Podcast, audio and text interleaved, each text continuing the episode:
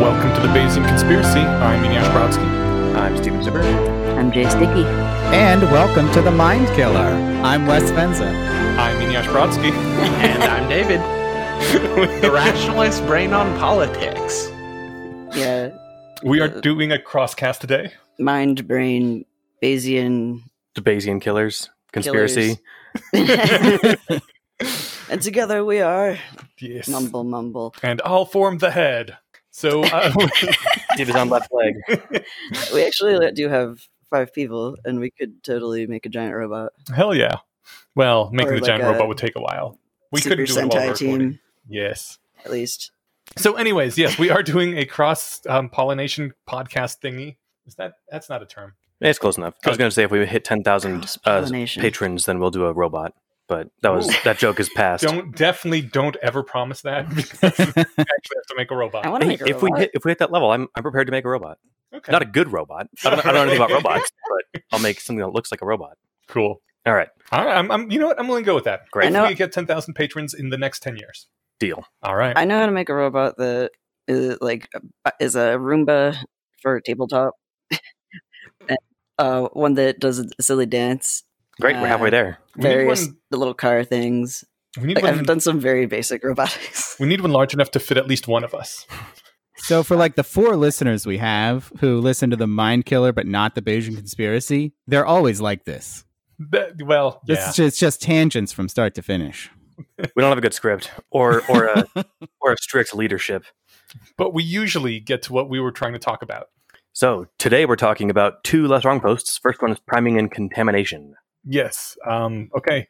I, I guess, yeah. The, Wes and David are the hosts of the other podcast, which we uh, talk about politics.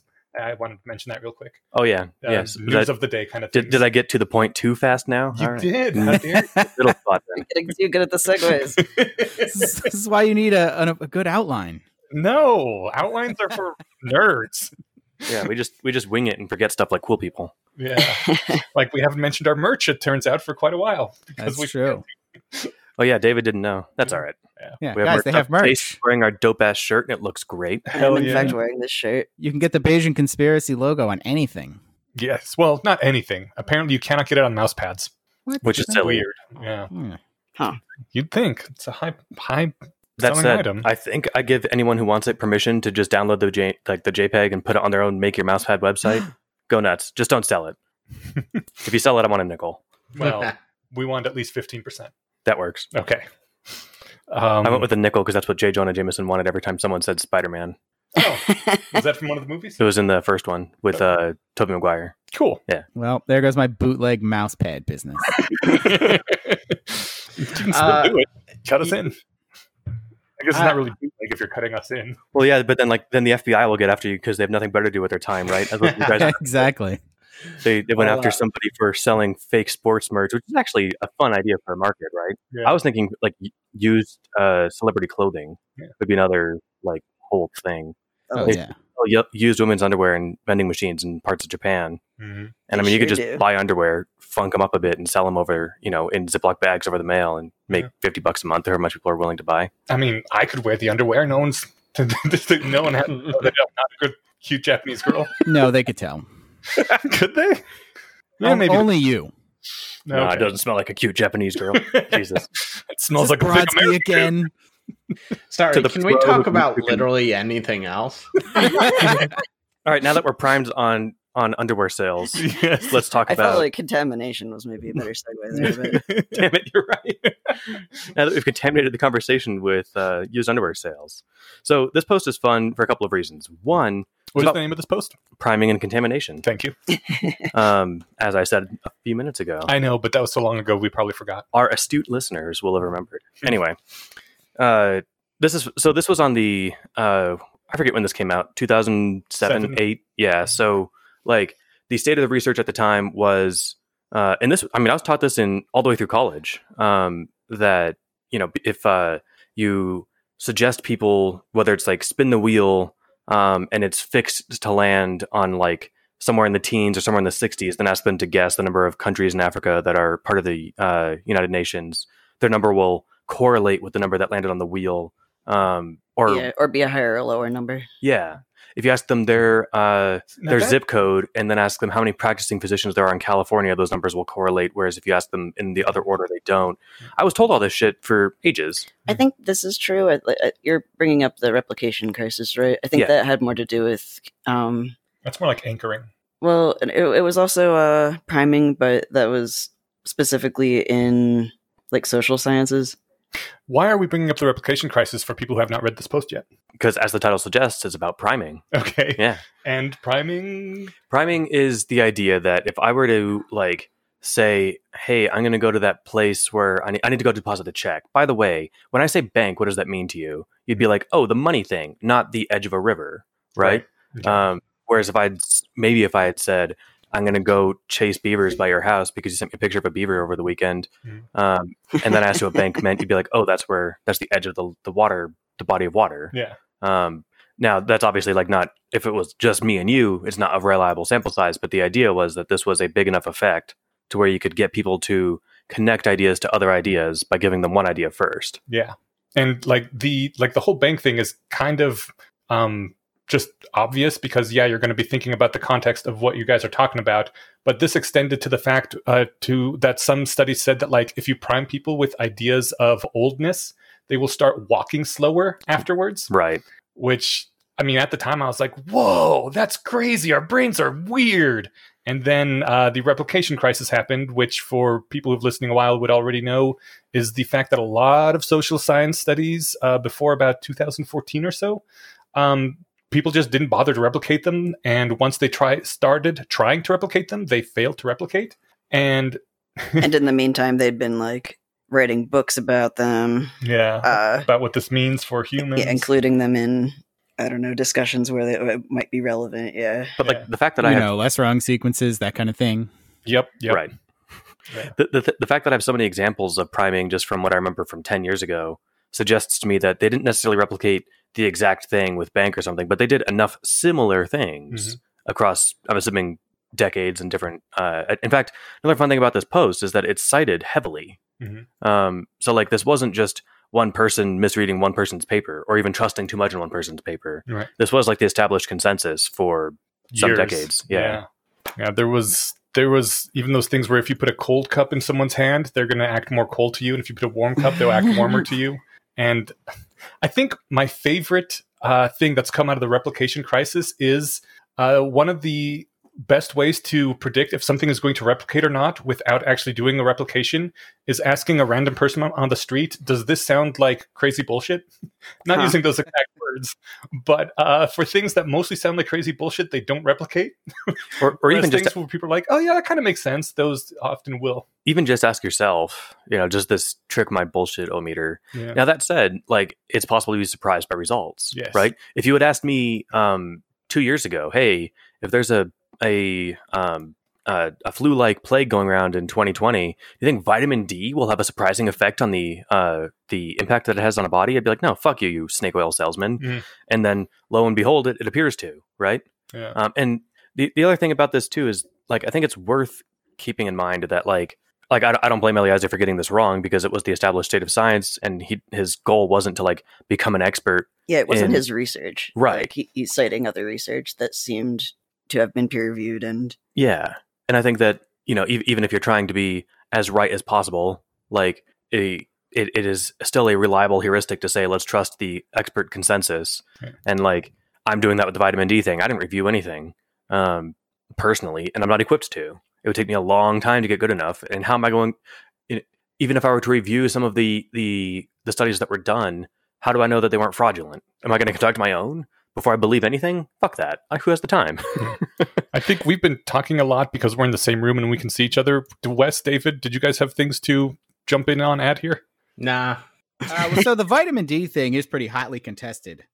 Yeah. Um, somebody's offering like a th- th- one hundred thousand dollars bet that vitamin D cures COVID.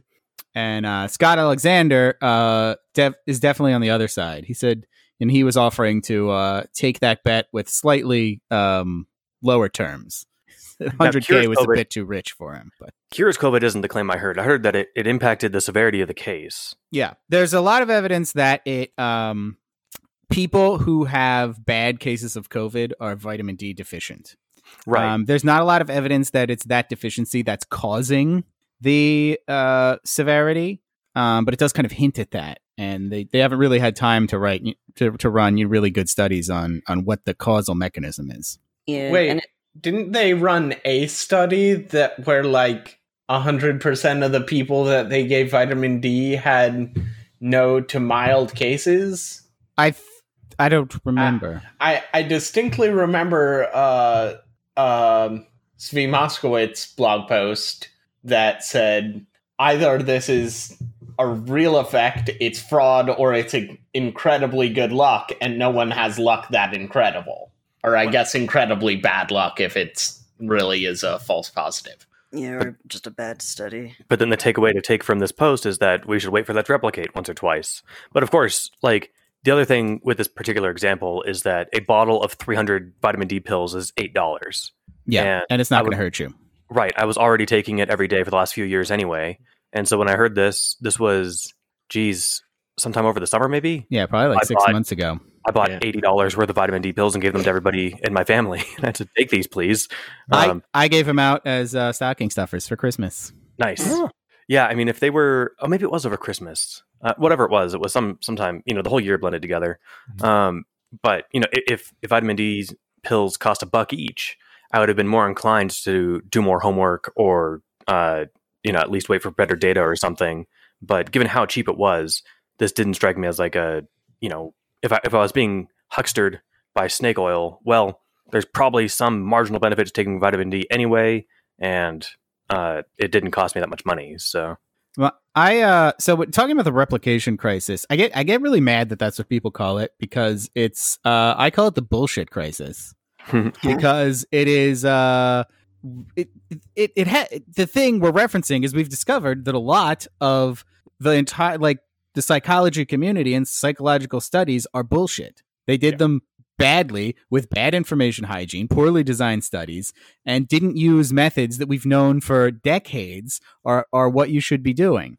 Yeah. Uh, and so uh, like, I feel like of, uh, a couple of episodes you talked about the, I think you talked about the post where, uh, in where it's basically just Eliezer bitching about how um, rationalization is a really bad term mm-hmm. because rationalization is the opposite of rational.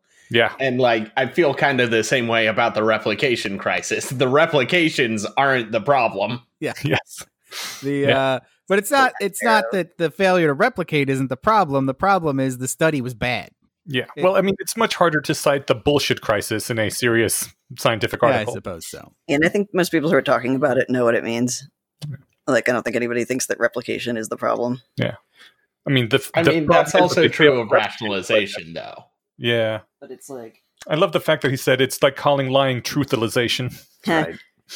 Truthalization. Well, they did call it truthiness. Yes, yes. Stephen Colbert specifically. He saved the elephant population. Yeah. God. Um, all right.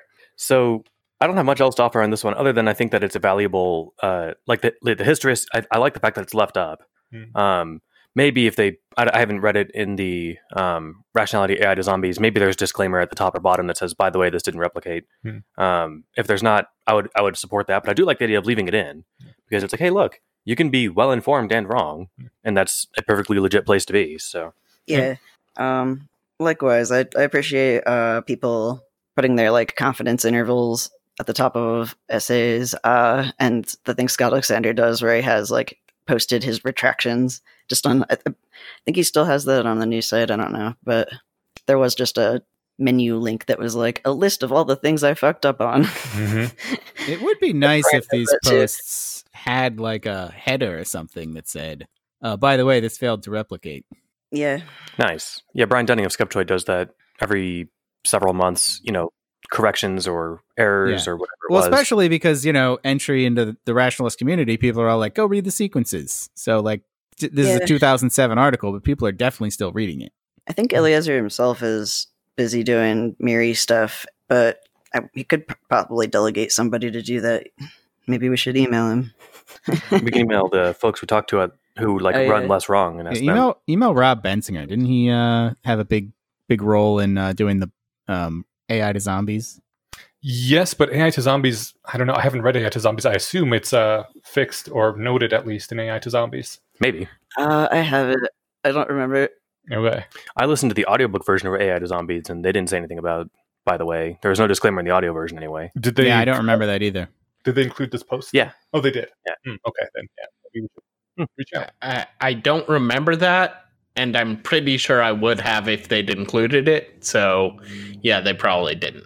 Yeah, I listened to it this morning. Mm. Although, uh, per what Jace just said he likes, uh, I'd say like seventy percent confidence on that. Okay. I, I do um, want to at least mention that there's still um, a note of of good in here, in uh, useful information, I guess, in here, uh, in that the, our brains do run in networks, and activating one concept will... Um, at least somewhat tangentially activate concepts that are strongly linked to that one, which is, uh, as pointed out in a Scott Alexander on politics recently, a common thing used in politics where you just associate bad things with the other side and good things with your side. And even if they don't have anything to do with each other, eventually in the listeners, an association starts to form between good on our side and bad on their side. And I think that's most of what you see on Twitter nowadays. I, I think that, I mean, a lot of these, this, this is the sort of thing that, you know, it, I I'm, I couldn't cite a well done peer reviewed study on this, but it sounds like that makes perfect sense to me, and I'm prepared to endorse that. Well, I mean, I mean, it happened just in the uh, recent Scott Alexander article where he's like, Scott Alexander said a good thing about something Charles Murray said, and Charles Murray wrote the Bell Curve, and the Bell Curve hmm. can be interpreted to be racist. Therefore, Scott Alexander is racist. And they didn't say that last line because that would be a lie. But you know, they let all those associations just go together there in people's heads. Sure. Yeah, the and they knew narrative. It. Yeah. Yeah. You know that nobody who is evil ever says anything right or good. Yes. um, so yeah, I mean, and maybe just in the in the effect of of reading that sentence about Scott Alexander, they believe it mm. just in the just in the process of understanding the sentence. Uh, are you trying to segue? I mean, that, that that does tie us into, do we believe everything we're told? But I don't um, know if I'm jumping the gun. Yeah, well, I just um, I'm trying to find out whether priming as a concept was replication crisis, and I think it is. Just social priming, yeah, or behavioral priming. Yeah. Uh, having a hard time just finding a clear answer on Google, though. I know that the the behavioral priming definitely failed to replicate. That was the one where like putting hot things in people's hands or uh, making them think about old people and they walk slower. Those ended up being just complete crap. That I mean that that doesn't surprise me. You know, like it's.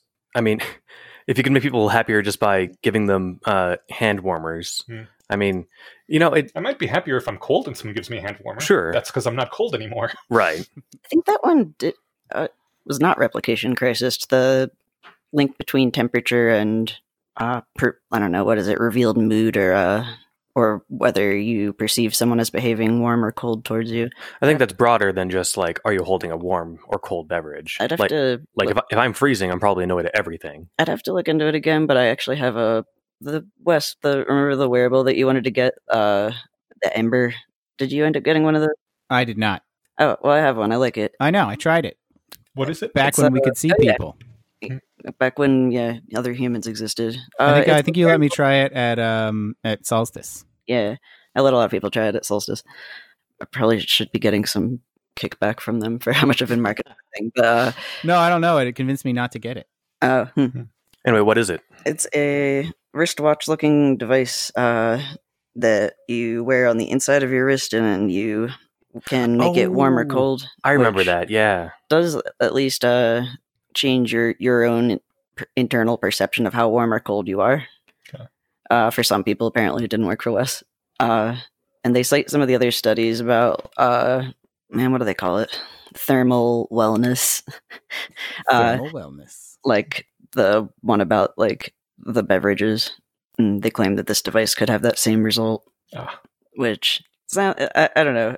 Even just saying it out loud just now, I'm like kind of. Uh, but I would want to go look that up to see. So you put it on other people's wrists, and then you control how hot or cold it is, depending on how we want them to feel about other people they're interacting with. Yeah, yeah. I, I I have a very strong prior against anything that is uh, adjective wellness. Yeah. Like that's just That that just sounds like whoever wrote it or did it or whatever is just trying to soak a bunch of Karens. Yeah. Well, that was the wording of the company that sells the Amber. It's like, oh, I'm sure. The they they were citing at studies that used like real words. But yeah, t- temperature wellness to me means that like if, if my body is at rough homeostasis with like the environment, then I'm probably in a better mood than if I you know if I'm sweltering or if I'm shivering, right? Yeah. Well, the funny thing is this was invented by uh, students at, I forget if it was M I T or whatever, but uh, there were these students that were working in a really cold lab, mm. and they started trying to figure out something that they could wear to keep themselves warmer. And they came up with the idea of the product there because, but they all liked this thing. So it was like, I, I, I like the idea of like the, the people who, you know, made this product and are selling this product also use it themselves and are getting value out of it. Generally yeah. a good sign. Yeah. That, that's what they say about power bands and shit too, though. You know, those people wear their sixty dollars power bands. Yeah. But, well, but it, it, it's a placebo band. Yeah. So they are, they're purchasing a placebo effect, which isn't, it's just kind of real. As long as you're selling a placebo effect, I'm fine with it. If you're selling it to say, this will do all this magic to you, then I get annoyed. What's funny about like the solution about I'm cold at work, like a, I don't know what the temperature control is like there. Maybe it had to be cold. I think but their solution they... was like build a three hundred dollars watch, not buy a twenty-five cent hand warmer at Walmart, which is what I do. I and... think they were moving around a lot and they there was something where they couldn't have electricity. These hand warmers or, last eight, seven, know. eight hours. You put them in your pocket. Oh, yeah. Those yeah. things are great. And they're they're cheap. Yeah. Have I've you seen the ones with... A... I use fingerless gloves a lot because, I don't know, my extremities tend to get cold and I need my fingers for like typing or other things. But like you covers almost all of your hand and it just helps yeah. so much. Oh, I got, I used to have these fingerless gloves that like had and the reusable. Top part of the glove that you could sort of button to the back of it and then flip it forward. So it would have the finger parts if you wanted them. Then I lost one of them and I haven't been able to find one that I like as much since. We are getting way off track. Yeah. It's all uh, super relevant now. I tried to shove us into the next post, but you guys were like, hold also, up. Uh, I just want to say if the hand warmers last for seven or eight hours and cost fifty cents and the watch costs three hundred, then getting the watch will, uh, you will get ahead eventually, uh, after, let's see, three hundred divided by zero point two five times, uh, seven, uh, eight thousand four hundred hours. So about, um, thirty years of continuous use. I plan on being immortal, so... And that, that's assuming a seven-day uh, work week. That's three years of continuous use. Because eighty thousand hours is forty years. And that's assuming they need them every day, not just during oh, winter. Yeah, you're right.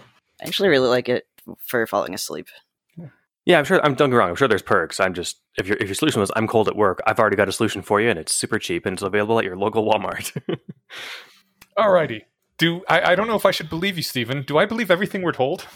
Uh, apparently this one didn't replicate, but this is the kind of thing that, I mean, I noticed this in my head. Oh, really? I, I don't know if that's because I have heard of this sort of thing before. Mm. Um, I don't remember if I learned about it in philosophy class or from Less Wrong, but I knew Spinoza was associate, associated with the idea that in order to comprehend a proposition, it basically means that you under, like that you intuitively intuitively believe it for the time that it takes you to, compre- to comprehend what it's saying, mm. and only after the fact do you challenge it. Right. And and consider it, but like, I mean, so, I maybe it's because I'm also a really gullible person because because deception doesn't doesn't come like isn't something that I I I don't know I I'm less. We're a high trust community, I guess. Which I I but to the point where sometimes I feel stupid about it, but I think I'm getting better at it. It correlates to the high openness trait. Uh, oh, really? Because I also find myself being like ridiculously trusting and gullible to the point that people make fun of me for it often. I did make fun of you the first time I like came over your house and you were just like, oh, hey, you want to just borrow my car? And I was like, we have literally met for the first time. I could just drive away with it. Yeah. Like, ah, you wouldn't. So uh, the, the core of this is uh, this following sentence. One might naturally think that on being told a proposition, we would first comprehend what the proposition meant, then consider the proposition, and finally accept or reject it. This obvious seeming, uh, obvious, obvious seeming method. God damn it! This even, obvious, even effective. You're okay, Iniash? No. This obvious seeming model of cognition or cognitive process fl- flow dates back to Descartes, but Descartes' rival Spinoza disagreed. Spinoza suggested that we first passively accept a proposition in the course of comprehending it, and only afterwards actively disbelieve propositions which are rejected by consideration. I wonder if this is one of those things like where some percentage of people don't have uh, the ability to visually or like to visualize objects. Mm, yeah. Like, because this is how my brain works. I've done enough meditation to where I see where I, when I want to, I can notice my thoughts occurring. Okay. And I can read something and then like, I, I believe it for the time it takes me to read it. Okay. And it, I mean, I remember I was listening, it was, uh, I forget, this was, you know, ten years ago, like it was Penn Jillette or something on a podcast. Oh no, it was Richard, Daw- I don't know. Somebody was talking about Richard Dawkins because Richard Dawkins was born in Kenya. Oh. And I think the, it might've been Penn Jillette joked, yeah, he was born at the same hospital as Barack Obama. And it took me seconds after that to realize that that was a joke. Okay. Because I'm like, oh, that's interesting. And I'd already had in my head somewhere that Barack Obama was born in Kenya because uh, how everything was ten years ago. Mm-hmm. Um, but I, I remember like, I was like, oh, that's a fun tidbit. And like, hold up a minute. But that that, that took me five, ten seconds to, to to have that that flag fly up. So that, I mean, that's one example that's ten years old, but I feel like this just happened earlier this week. And I was trying to think of an, an example, and that's the first one that came to me. I feel like I don't have that internal experience. Maybe I just... Yeah, I feel like I don't have that internal experience too. It, the post but... cites like some experiment that maybe um, confirms this, but uh, I also looked for replication on this one online and found that a replication effort actually found the opposite effect. Uh, so at the very least, I would say this is highly contested. Yeah. Or, yeah, like Steven said, maybe it's just... people's brains are different, so some yeah. people do do this and some don't. Maybe it uh, depends on what sample you got of people you yeah. got in your study. Yeah, I mean, it's still pointing at something potentially interesting, but yeah. I don't think we can actually like do anything with it in its current state. It might also just be a habit that I've ingrained. You know, like when you, I mean, if you're reading stuff and you're trying to be a good, uh, still depending manner. a good, yeah, a good still manner or or whatever, you're like, all right, I'm going to give this person the benefit of the doubt while I'm reading it. I'm going to try and make this the best case possible. And maybe that's what belief feels like in my brain, is like trying to make this true. Um, but I, I don't think that's true for, I mean, I, I, I don't I don't feel that when I'm reading the, the instructions on a recipe or something, right? Right. Um, and yeah, like if it's clear that they meant to say eight uh, teaspoons rather than eight cups of salt, right? Mm-hmm. Like I should notice the difference. Um, I think I like, mes- I message just experience things as neutral. Like, sometimes I'll read something and be like, yeah, it seems plausible. But like, if somebody were to like say, do you definitely believe this is true? I could be like, uh, what I end up saying is, well, I read it in this one book and it was by an author who generally like does good at reviewing uh, articles, adding citations, like checking their work. So like, you know, maybe like seventy-five percent, but like, That's, yeah, that's how I sort of, or like I can read something and be like, eh, it seems like bullshit. But then it sort of goes the other way too, where it's like something like seventy-five percent bullshit because this is an author, like this is Deepak Chopra or something. So, Maybe. So I'm curious, have you guys ever played uh, Two Truths and a Lie? Yes. Nope. When you play that game, do you start from the assumption that things are true and then try to pick out the ones that are wrong? Or do you start from the assumption that they're wrong and try to, uh, um, like, Spot confirm the them? Wait, because I, defi- so- I definitely come from a standpoint of, like, it, I start out thinking everything's bullshit, and then I try to figure out which ones are the most plausible. Huh. For those unfamiliar with this, this is, I think, often used as, like, an office icebreaker game where, hey, meet the new team. Oh. Uh, t- tell tell tell people, stand up, say your name, and tell people three things about yourself, two of which are true, one of which is not. Okay. And then I, people will guess which one isn't true. The more I fun versions of drinking all game. True, and then try and spot the false. Yeah, I do the same thing. It's, uh, it's uh, quite good for first dates, by the way. Hmm. Cool. Life hack. If you like your first dates, like you like meeting your office coworkers.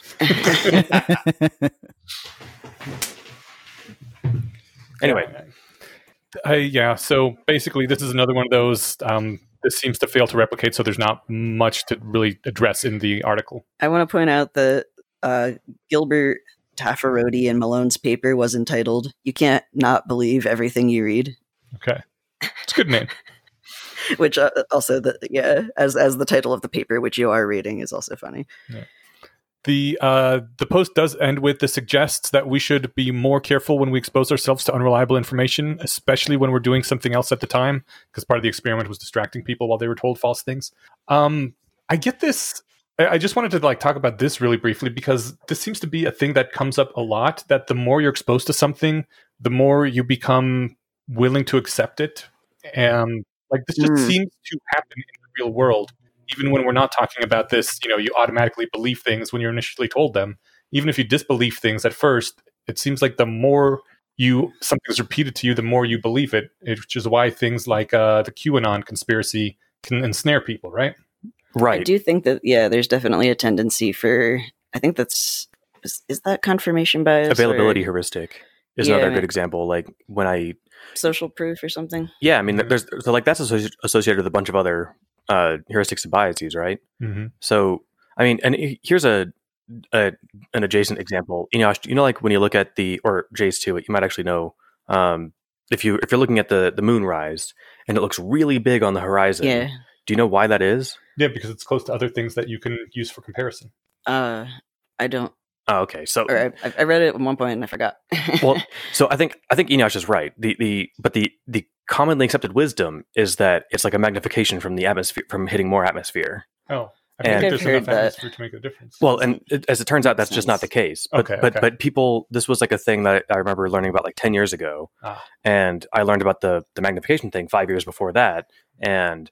Ten years later, they're le- or five years later, they're saying, "Yeah, you know, we we correct people's belief on this, and yet, in the act of informing them about, like, hey, here's this thing, and here's like the way that it's not true. Here's the actual fact. If you ask people, sometimes they'll just remember like the thing that you told them first after the fact, right. even though it wasn't true. Yeah.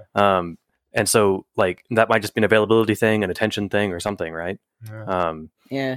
I think yeah. there's a lot of other explanations, like authority. Uh, man, I've heard you can test the moon thing. Just. Put your thumb out. Exactly. And see how much of it it covers. And no matter where in the sky it is, it'll always cover the same amount. And I'll be honest, when I first did that, oh, to, that to, to test it, it, it blew my fucking mind. Oh, really? Because it looks huge when it it's does. first coming up over the horizon. Yeah. And you're like, okay, it's about the size of my thumbnail. Mm-hmm. And then you give it a few hours. You're like, no way. No fucking way. Yeah. We're in a simulation. We're empiricists. We're empiricists. that's, that's the other virtue here. Okay. Um, anyway, yeah, so you linked to a, a thing that found the opposite effect of yeah. um, people who believed things like in the act of comprehending them. Can you summarize that, but, that link?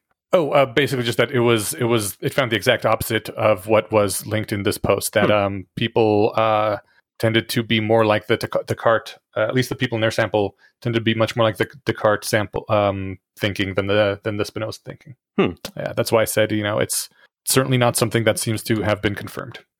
Um, so the, the thing I wanted to say though, is like, it seems a lot of the time, especially nowadays, people think that, um, there are ideas which are dangerous because if people hear them, they will be like mind whammied into believing them. And therefore we need to suppress silence them. and suppress them. Yeah. And like, I kind of have a problem with that because it feels like it treats humans as these very easily hackable, like we must protect people from this information. Otherwise their brains will be taken over. And I just, don't think brains are quite that hackable by humans. Uh, well, that's the whole thing with fake news, though. I'm really glad that they started cracking down on fake news because there are a lot of people who think that, oh, I saw it on the news, means it's true. S- some people are, ha- I mean, I think, was it, I think Eliezer put it in a nice way that, like, you know, the, the human brain is not unhackable. He put it more eloquently than that, but he was arguing with, uh, or he is arguing with uh, Neil deGrasse Tyson via Sam Harris on Sam Harris's podcast. Mm-hmm. Because he was like, well, uh, Tyson says that if the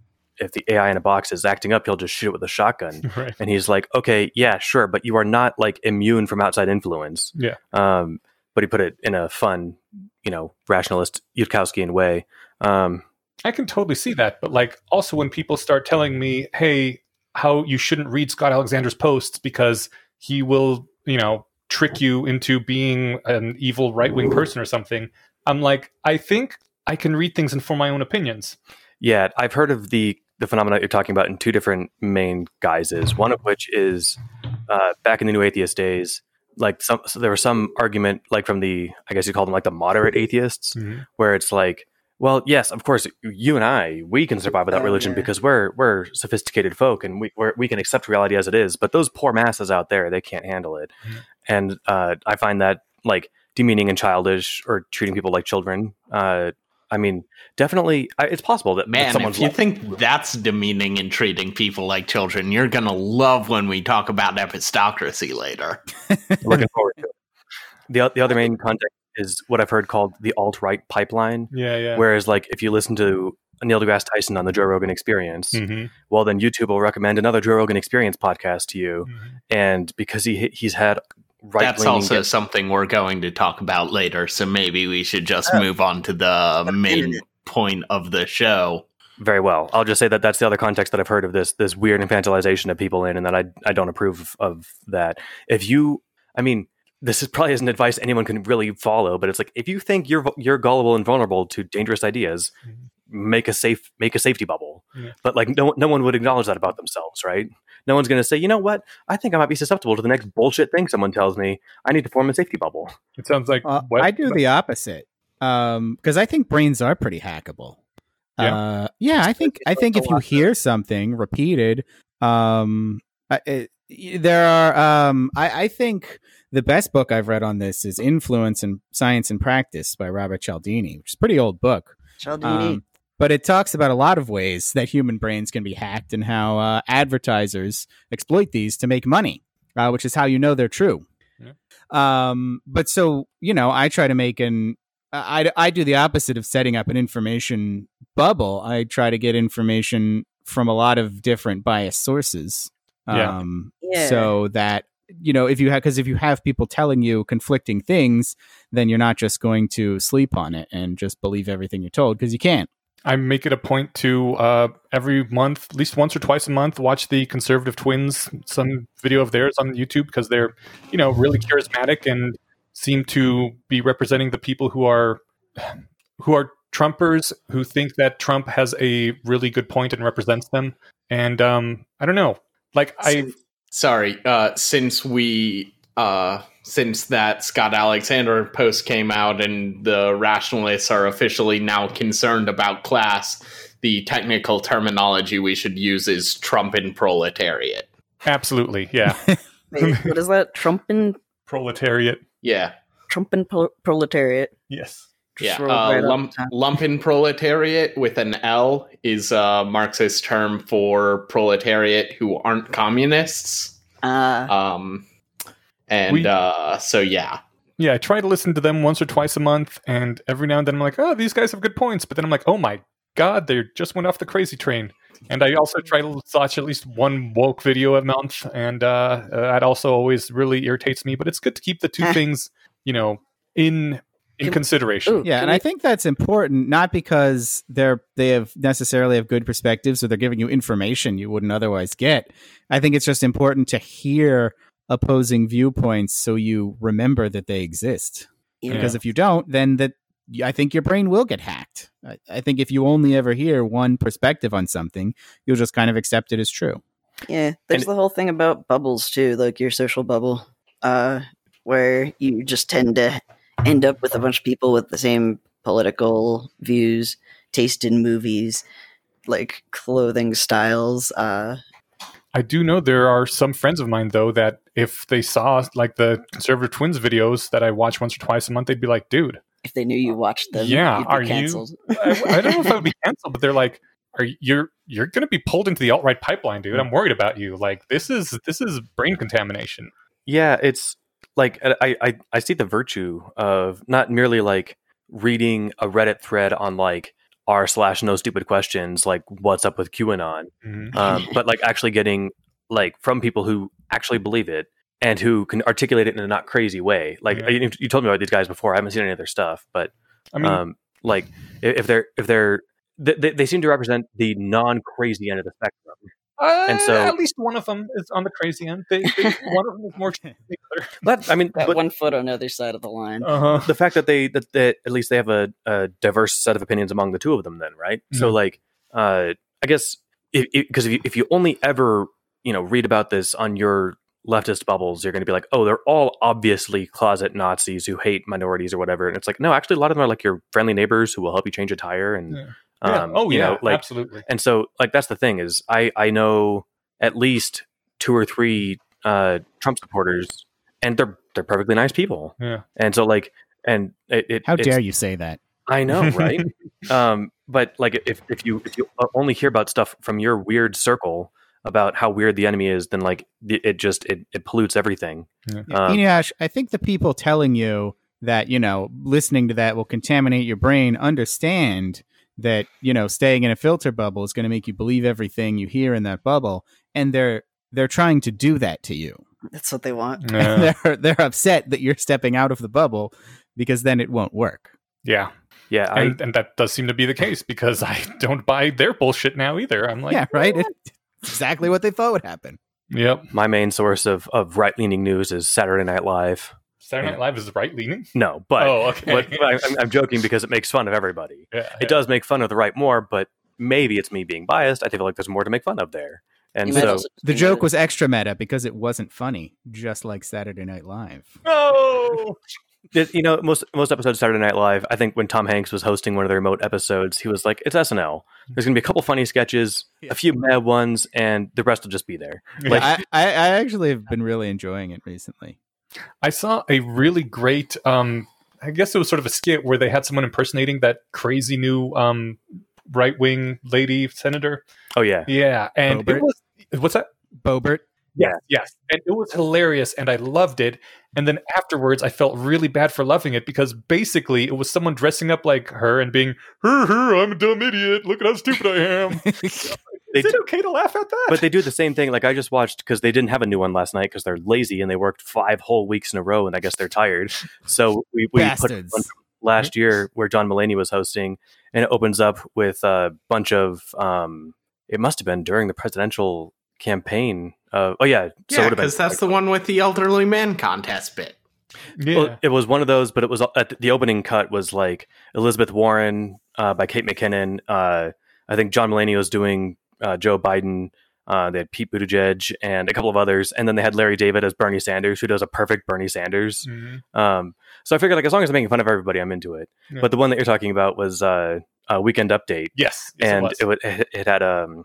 Uh, Cecily Strong playing What's Her Butt. Okay. And I thought it was hilarious. I thought um, so too, but then I thought, like, how is different? I hope you're taking notes because you got a link to all of these. But, like, how is this different from political blackface where you dress yourself up like someone that you want to make fun of because and they act they, like an idiot? Because they do it both ways. They also, on another Weekend Update in the last few months, they had two people on who were like, we need to start, when you know, the cancel culture is bad because it's not strong enough. We need to start canceling more people. Look, like, this, this, this baby. But this, that's just true. This, this, this baby cried when it was delivered by a black dog. Doctor, we need to cancel this baby. So, like, that was a good bit, right? Yeah. So, I mean, I think that they're pretty even-handed in what they make fun of. That's why. That's okay. why I brought it up as an example. But yeah. all right, I feel well, like if we go re- any further without talking about libertarianism, David's going to explode. I know. I was going right. to say, I feel That's... like we spent the requisite forty-five minutes on on sequences and digressions. So, the real purpose of this episode was last last episode. I had said that I uh, basically I don't I don't quite understand the steel man for libertarianism and or anarcho-capitalism, nor can I articulate the difference. And this is probably like now getting too broad, but my uh, I, I pointed to the, the the situation in Texas as it was two or three weeks ago, yeah. and I was like, "Isn't this what you get when it's just businesses running shit without regulation?" Because specifically, Texas left the U S power grid so they could avoid regulation, like having to winterize things, because they thought that was unnecessary and dumb. And then we had the Texas situation, and the question was like, is this not libertarianism? And why not? Or why is it actually good? Or whatever. Yeah. David, I hope we haven't stacked no, things let, against you too let, badly. Let, and let the man talk. I'm yeah, yeah. Uh, yeah, no. So um, do you want me to talk about Texas now? Or should we wait until the part of the outline where it says we're supposed to talk about Texas? I don't have an outline, I think it would be better to wait to talk about Texas until like we go through the basic definitions and so on. Uh, you know these Bayesian conspiracy types don't read outlines. I forgot you did have an outline that I'll I'll find really quick. So yeah, go ahead and take it in whatever order you wanted to because you're our honored guests. As long as you promise us this will lead to Texas. Okay, so um, I think it's a good idea to start out with just a basic definition of libertarianism. Um And the definition I like uh, is one that Reason Magazine uses a lot. So I feel like it's a pretty mainstream definition within libertarianism. Uh, it's a, a belief that it is desirable to limit the size, scope, and spending of government. And obviously this ranges from uh, extremely moderate libertarians who think we should limit that a little, to anarcho-capitalists who think we should limit it to zero.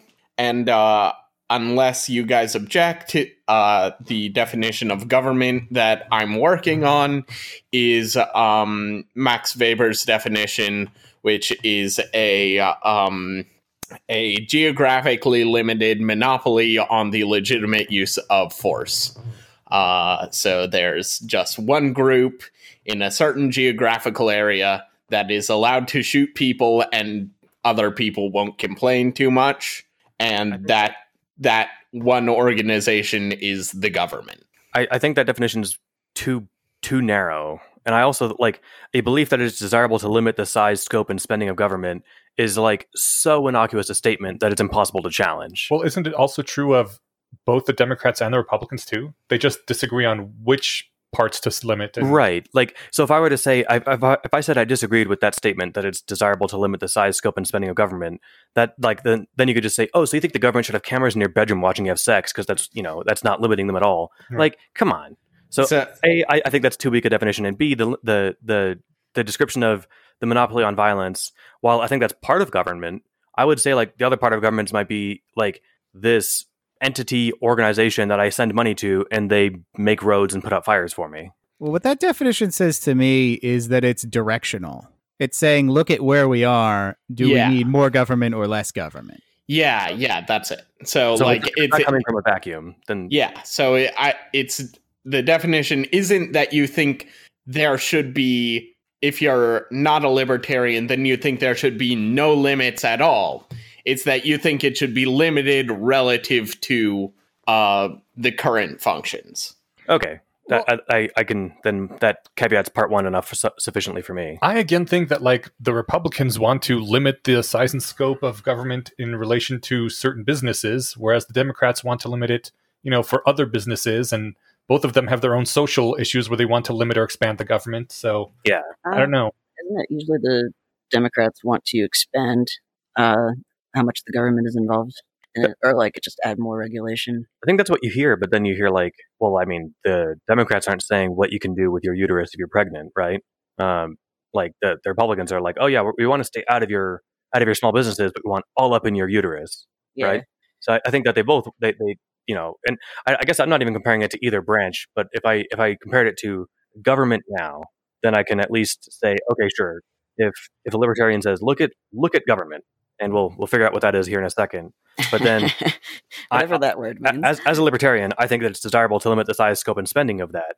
I can I can follow what you're saying there at the very least. Yeah, yeah okay. and, and I have to say there is uh, there has been a political coalition um, between Republicans and libertarians, uh, or rather between the Republican Party and Uh, libertarians for a couple of decades now, uh, but that is something that a lot of libertarians don't like, um, including me, and it's also very historically contingent and fairly recent.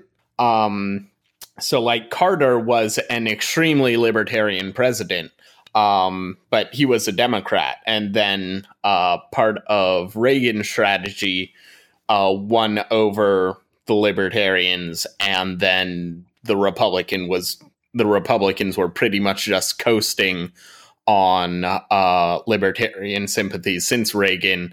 And I do think Trump did a lot of uh, good for the libertarians by getting the assholes out of the room. Again, this is something we'll talk about later, but that coalition is something I would very much look to uh Uh, see that breaking down fairly soon. Um, so just a just a little advanced prediction there, but okay. yeah, uh, definitely both parties have some upsides from a libertarian perspective, and both parties have some downsides. And definitely since Trump, the Republicans have been diligently disavowing their upsides. Uh, so yeah, if you just think of it in terms of like libertarians can basically be rounded off to Republicans, then you're definitely going to make some easily avoidable mistakes. Totally.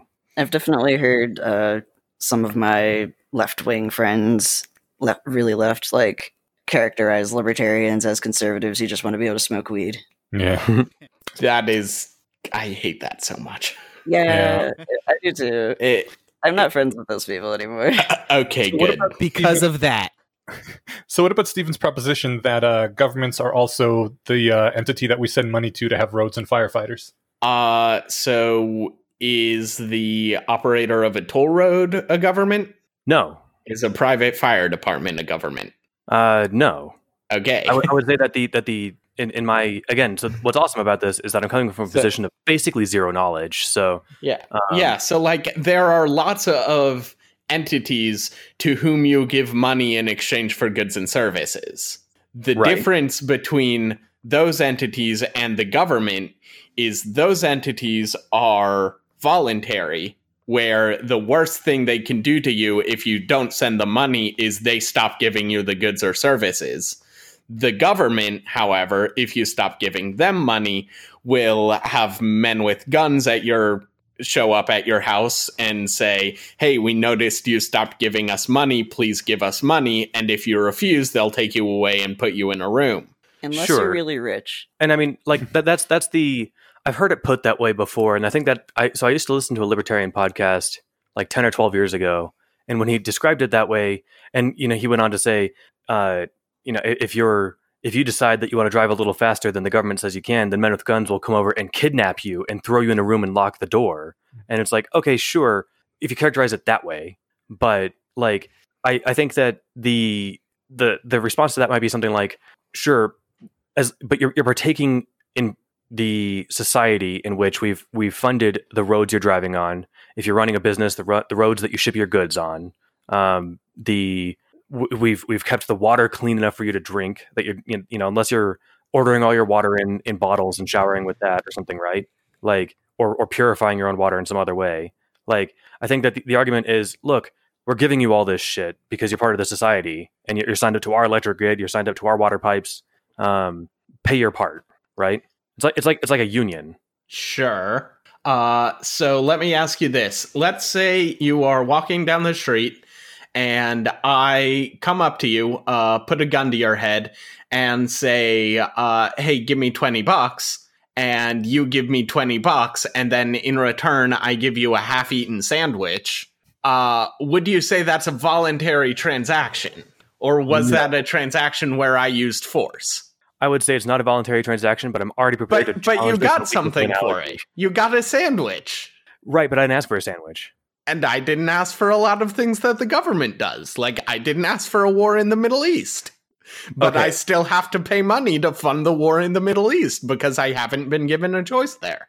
Right. I, I was already what, prepared to challenge this on weakness of analogy before I saw where you were going with it. But I, because that, that, it, I don't know. For me, it doesn't quite feel the same, you know? So like if I came up to you and said, yeah, give so me it doesn't, bucks, it doesn't quite feel the same because you've been mind whammied to normalize the, normalize getting robbed every year so that you can fund a military to go off and bomb brown kids in Afghanistan. It's possible that I've been mind whammied, and we'll see if I become unmind whammied or, or otherwise by the end of the episode. But like, I think the analogy falls apart because I'm not just getting a half-eaten sandwich. I'm also getting clean air, clean water.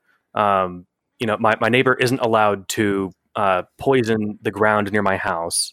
Um, you know, like I, I'm getting all sorts of protections and benefits in addition to this shitty sandwich. Okay, so how much of the government's budget do you think goes to those things? I don't know, and I don't know if it's a, if that makes a strong case to my position.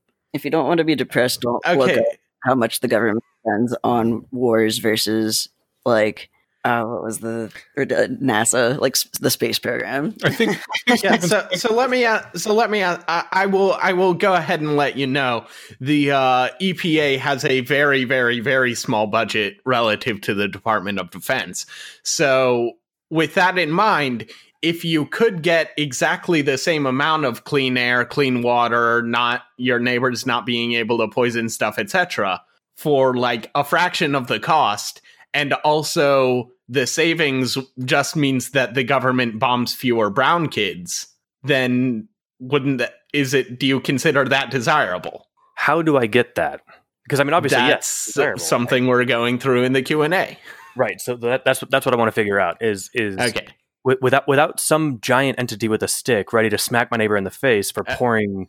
Uh, okay. So, uh, give, so give sorry. Um, so, do, so real quick, do we agree on the definition of libertarianism? Because I have some more stuff I need to say before we get to whether or not libertarianism is desirable. We just...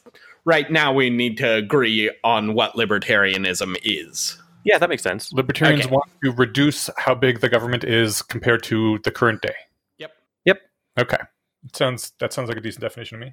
Yeah. So the yeah. so the question isn't is libertarianism desirable? It's how much libertarianism is desirable. Because I think everyone could probably think of something they want the government to stop doing.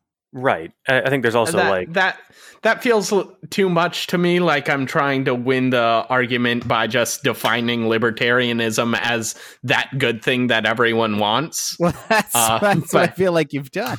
I, I so, yeah. So if I had to like give a narrower definition that's less like that, it would be um, you want to limit the size, scope and spending of government um, and in at least one area, and there are no areas where you would want to expand it. But that's getting a little bit too narrow, because so I would I would say that, but also you can like cut up the domain. So like you could say I'm a libertarian on social issues, but not really on economic ones or something like that. Um, sure, but I can, anyway, I can get behind uh, that. So are we cool on those definitions? Cool enough to move forward for sure. Okay, cool. I, I mean, uh, we can also just like do that thing where we, you know, acknowledge that definitions are are wuzzy and not necessarily valuable. You know, if we start talking about something that isn't definition, look it up into the dictionary, libertarianism, I'm fine with that. All right. Like, we, you know, def- what is the the nice catchphrase? Definitions are uh, like the categories are made for man. Not yeah, man for the uh, categories. Exactly. Right. So, I mean... I don't want to get hung up on a no-true okay. libertarian is... Right. Yeah. I don't want to get, yeah, I don't want to get hung up on a no-true Scotsman or... Hold on, let me look in the dictionary for that. Yeah, I'm, yeah. I'm good to move forward. Okay, cool. Uh, so, before we move forward, there is something that uh, happens a lot uh, when people are discussing libertarianism. In fact, I would dare say it has already happened at least once in this conversation. And yeah. that is uh, people will compare ideal governments uh, to real life markets. And yes, obviously the real life markets do worse in that regard. Uh, also, for the benefit of those left libertarians listening, uh, we are talking about right libertarianism here. So if I equivalent, if, if I equivocate between markets and uh, libertarianism, then I was going to say I apologize, but I don't because I don't respect you. Uh, Wait, can you explain that distinction? Uh, so basically left libertarianism, as far as I understand it, which is not very well, is the idea that uh, if we abolish governments and capitalism, then people will voluntarily organize themselves into ways that the particular left libertarian who's speaking currently finds desirable. Uh, okay. And that so was my impression of what like libertarians are in general. So that's true to an extent, but right libertarians have a much better theory about why it'll happen, especially because we're not so big on the abolish capitalism part. Okay, because I was going to say, abolish government and things will work out sounds a lot like old Marxism to me. Yeah. Yeah. I mean, like- yes. Uh, a, a lot of left libertarianism is just like uh, rehashing old-fashioned Marxism. So, well, I mean, okay. Isn't that how anarcho um, libertarianism works too? Like, if we get rid of the government, people will just naturally form companies. And I, I think we've already proven that if we get rid of the government, people will just naturally form a different government. That's not how I think about it. It's how some anarcho-capitalists think about it, but I think those anarcho-capitalists are dumb and bad, so... I would like to hear why. This is this is just at a, at a meta uh, level. This is why I like avoiding, like, neat little labels for things. Libertarianism, anarcho-capitalist, Democrat, Republican, yeah. because then, yeah. then you've got all these associations and, and boxes you've got to check or don't check. You need to define... Like, you need to name things, though, so you can talk about them. Yeah. I'd rather say, like, this is what I believe, right? Okay. Like, so, but it would take a long time. Yeah, let's yeah. get what David believes. Yeah. David is here to tell us why we should libertar- be libertarians, and I'm assuming he wants to be libertarians in the vein of him, so let's find out what his libertarianism is. But don't get me wrong, Jace makes a good point that I having short believe that's what we've just been discussing. Okay. All right. Okay. Um, yeah, so uh, that's something you shouldn't do. Um, don't compare ideal governments to real-life markets. You should compare ideal government to ideal markets or real-life government to real-life markets. Uh, and I have requested you all obtain bonking sticks so that you can be bonked uh, if you start doing that. Um, Didn't we have an excellent but, example uh, when Stephen did yeah, that? Yeah, we don't uh, have video, so we're just going to work off the honor system for that. And yes, we did have an excellent example in chat, but I added it to the Q and A. So let's just move along so we can get to that part faster. Very well. Okay.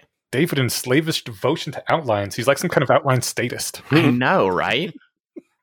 um, yeah, so um, basically the reason... So there are two reasons I think... Um, libertarianism is desirable and why you should be libertarians if you're not.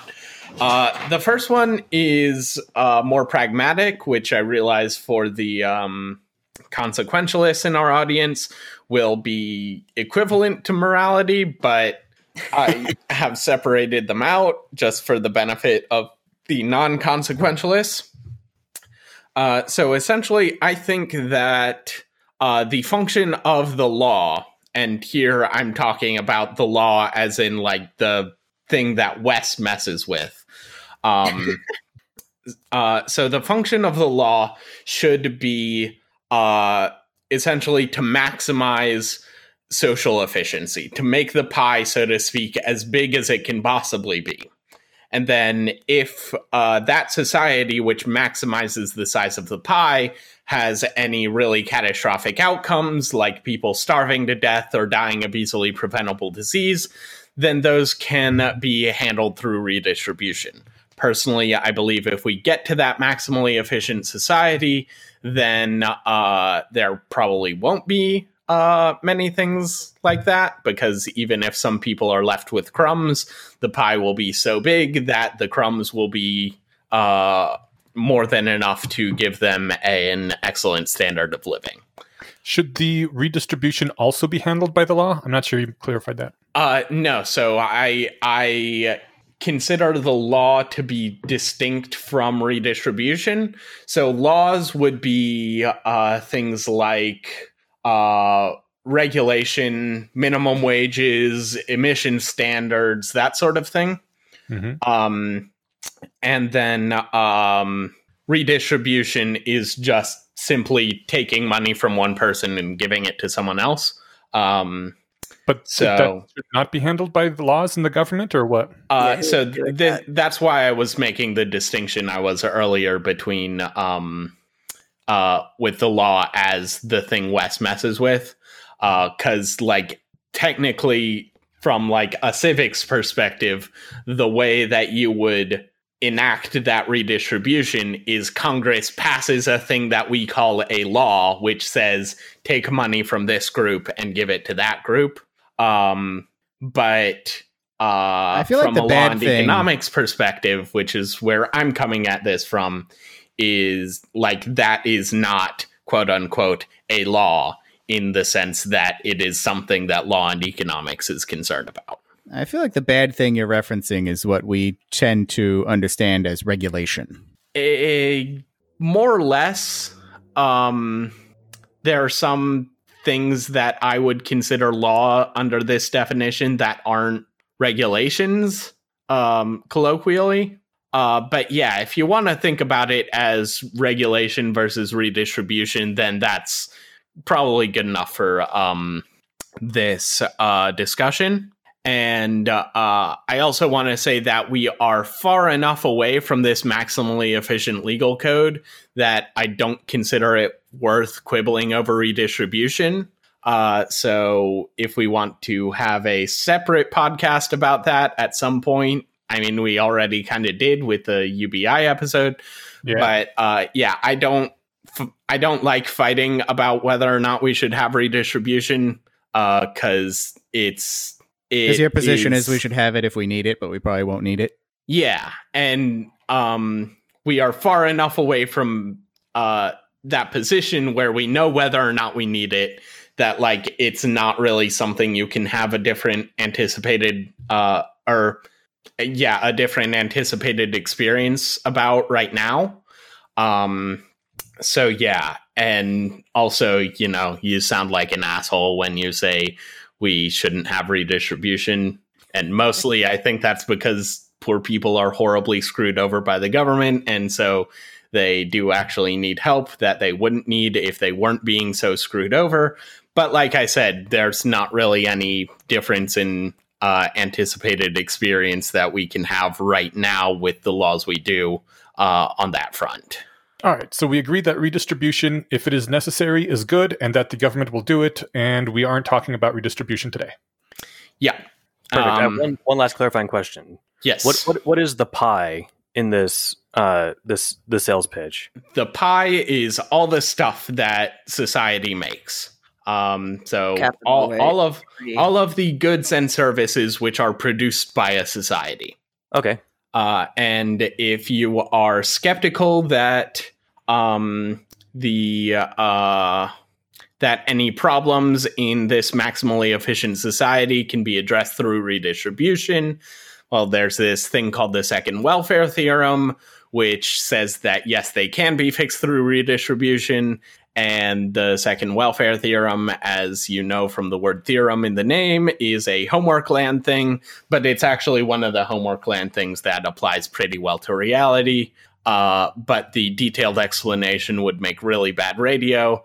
So unless one of my co-hosts really wants to get the explanation, then uh, we are probably best off just leaving it there.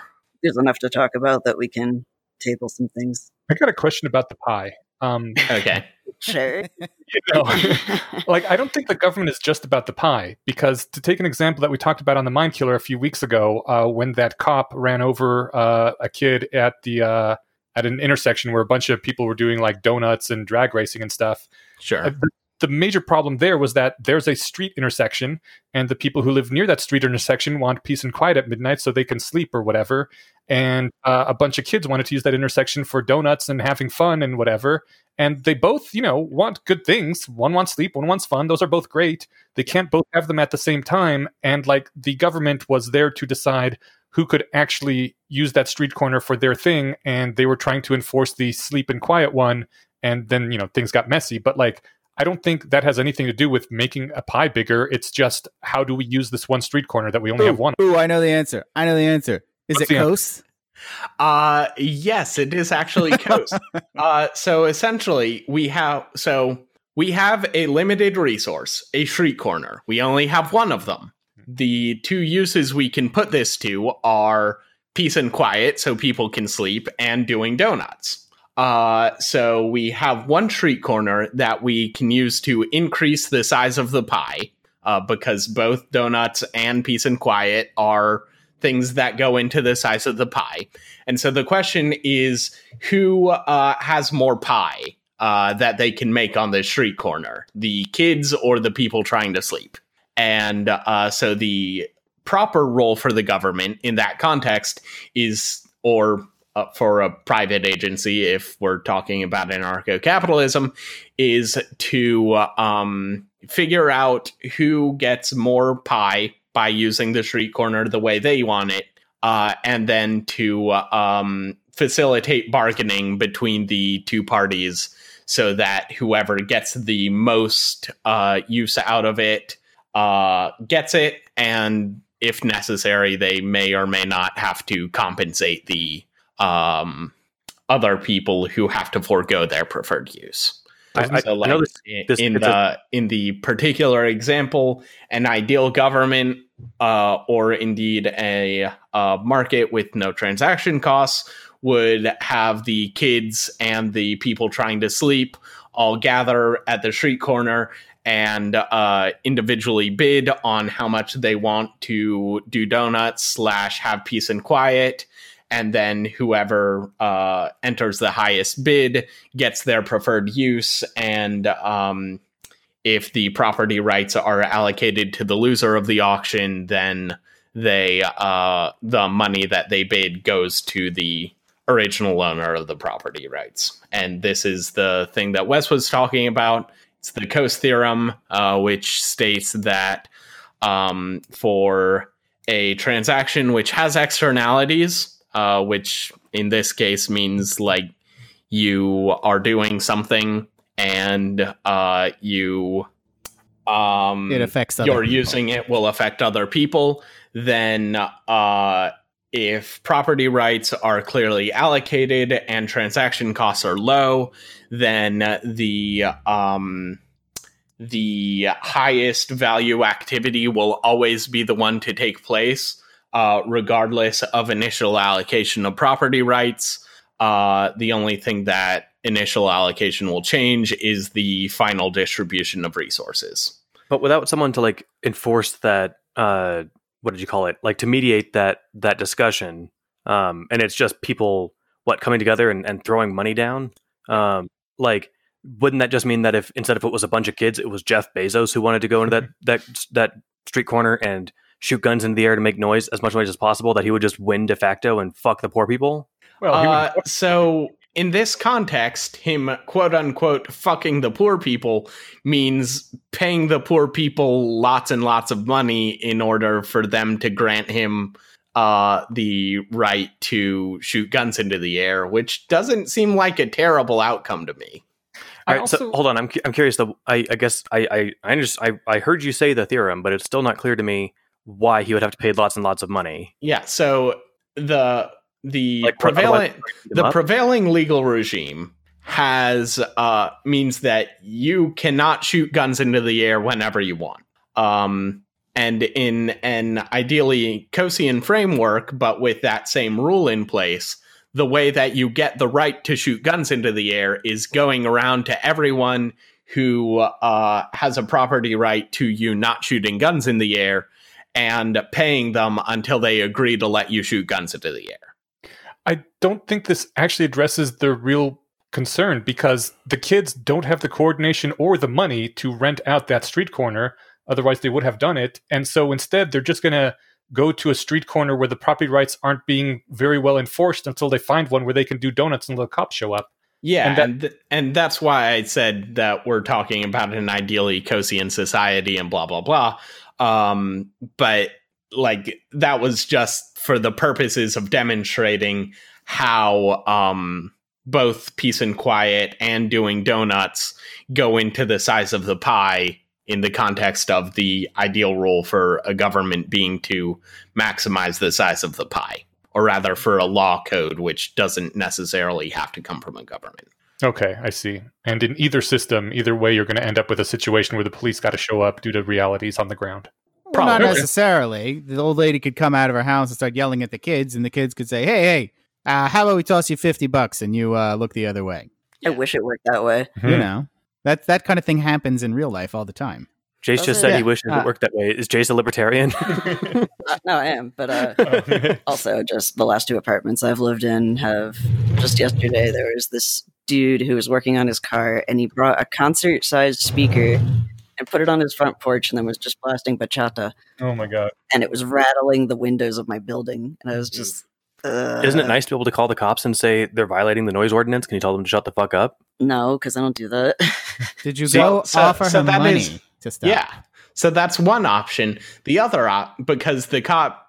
So basically, you uh, your social anxiety means you have foregone your property right to a quiet street corner, because you're not willing to call the cops. And uh, so that means that the guy blasting the music has the property right. And so what you need to do is go out and give him a hundred bucks to fuck off. And then he takes it and he turns the volume up. Exactly. I, oh, I mean, he then, wouldn't do that. I mean, then you punch him. I did actually have a... We had these like lousy, shitty teenage neighbors, or maybe twenty-somethings. Fucking teens. Um, Youths.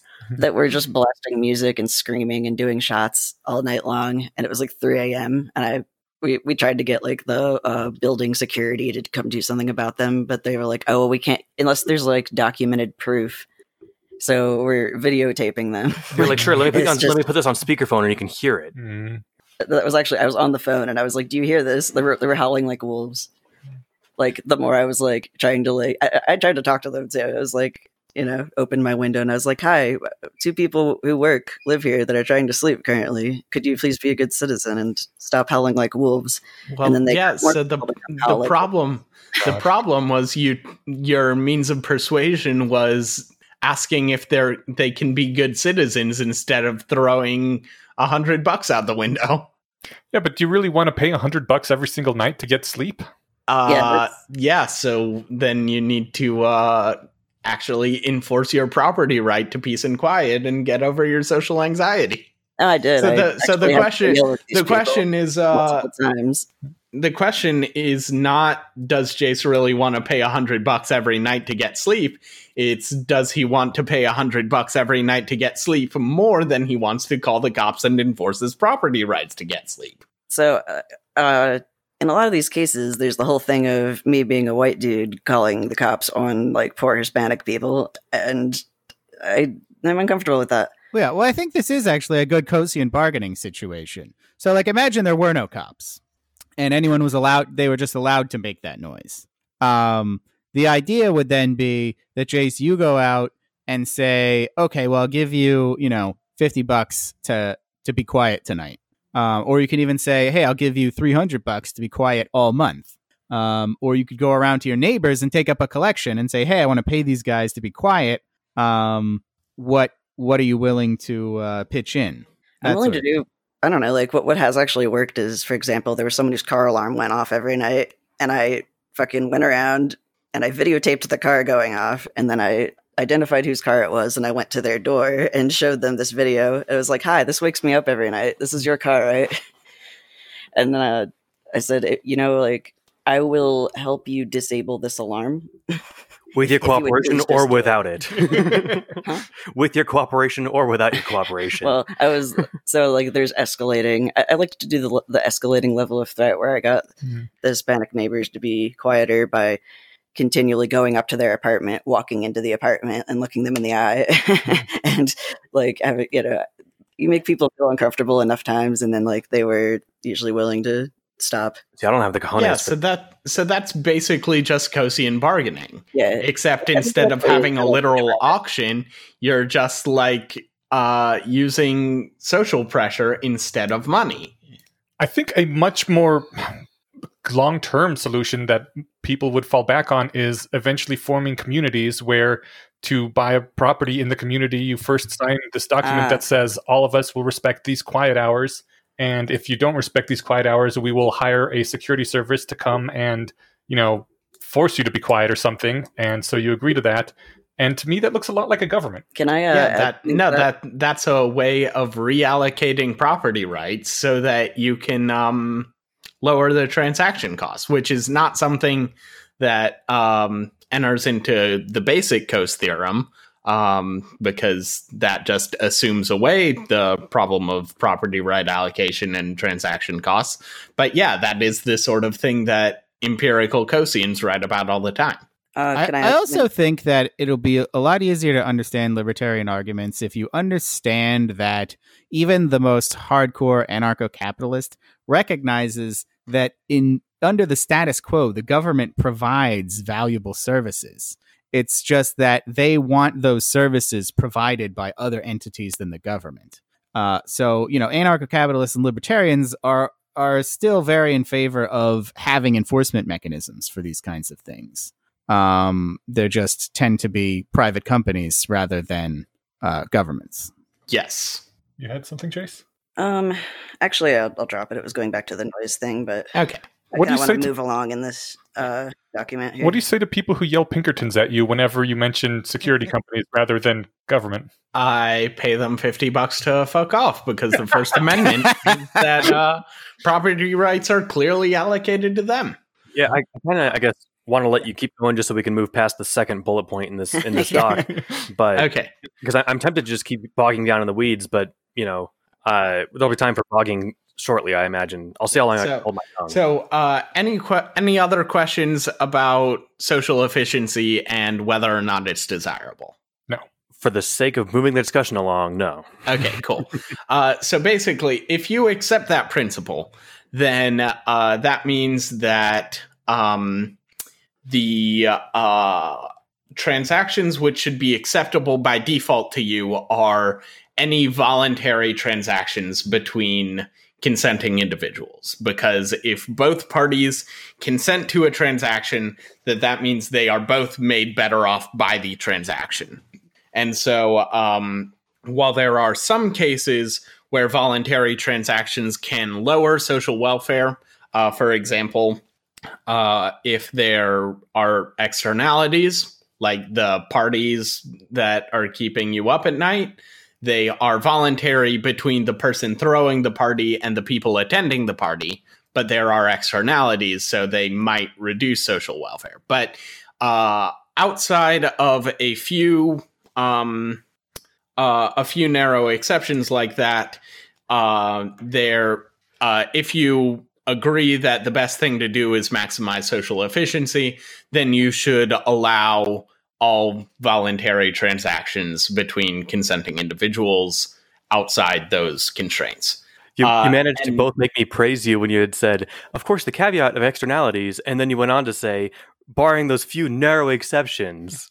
I'm I uh, like, so you, you had me at the first half. I'm like, oh, good. He's hitting the externality problem. And then you're like, you just missed it as these narrow exceptions that are like, not a problem. Well, so the, so The reason why I say those narrow exceptions is because even if you just accept that, and then you take a very, very, very broad reading of like what creates externalities um, and other things, like if there's market power or uh, information asymmetries, then uh, that's probably enough to make you a libertarian.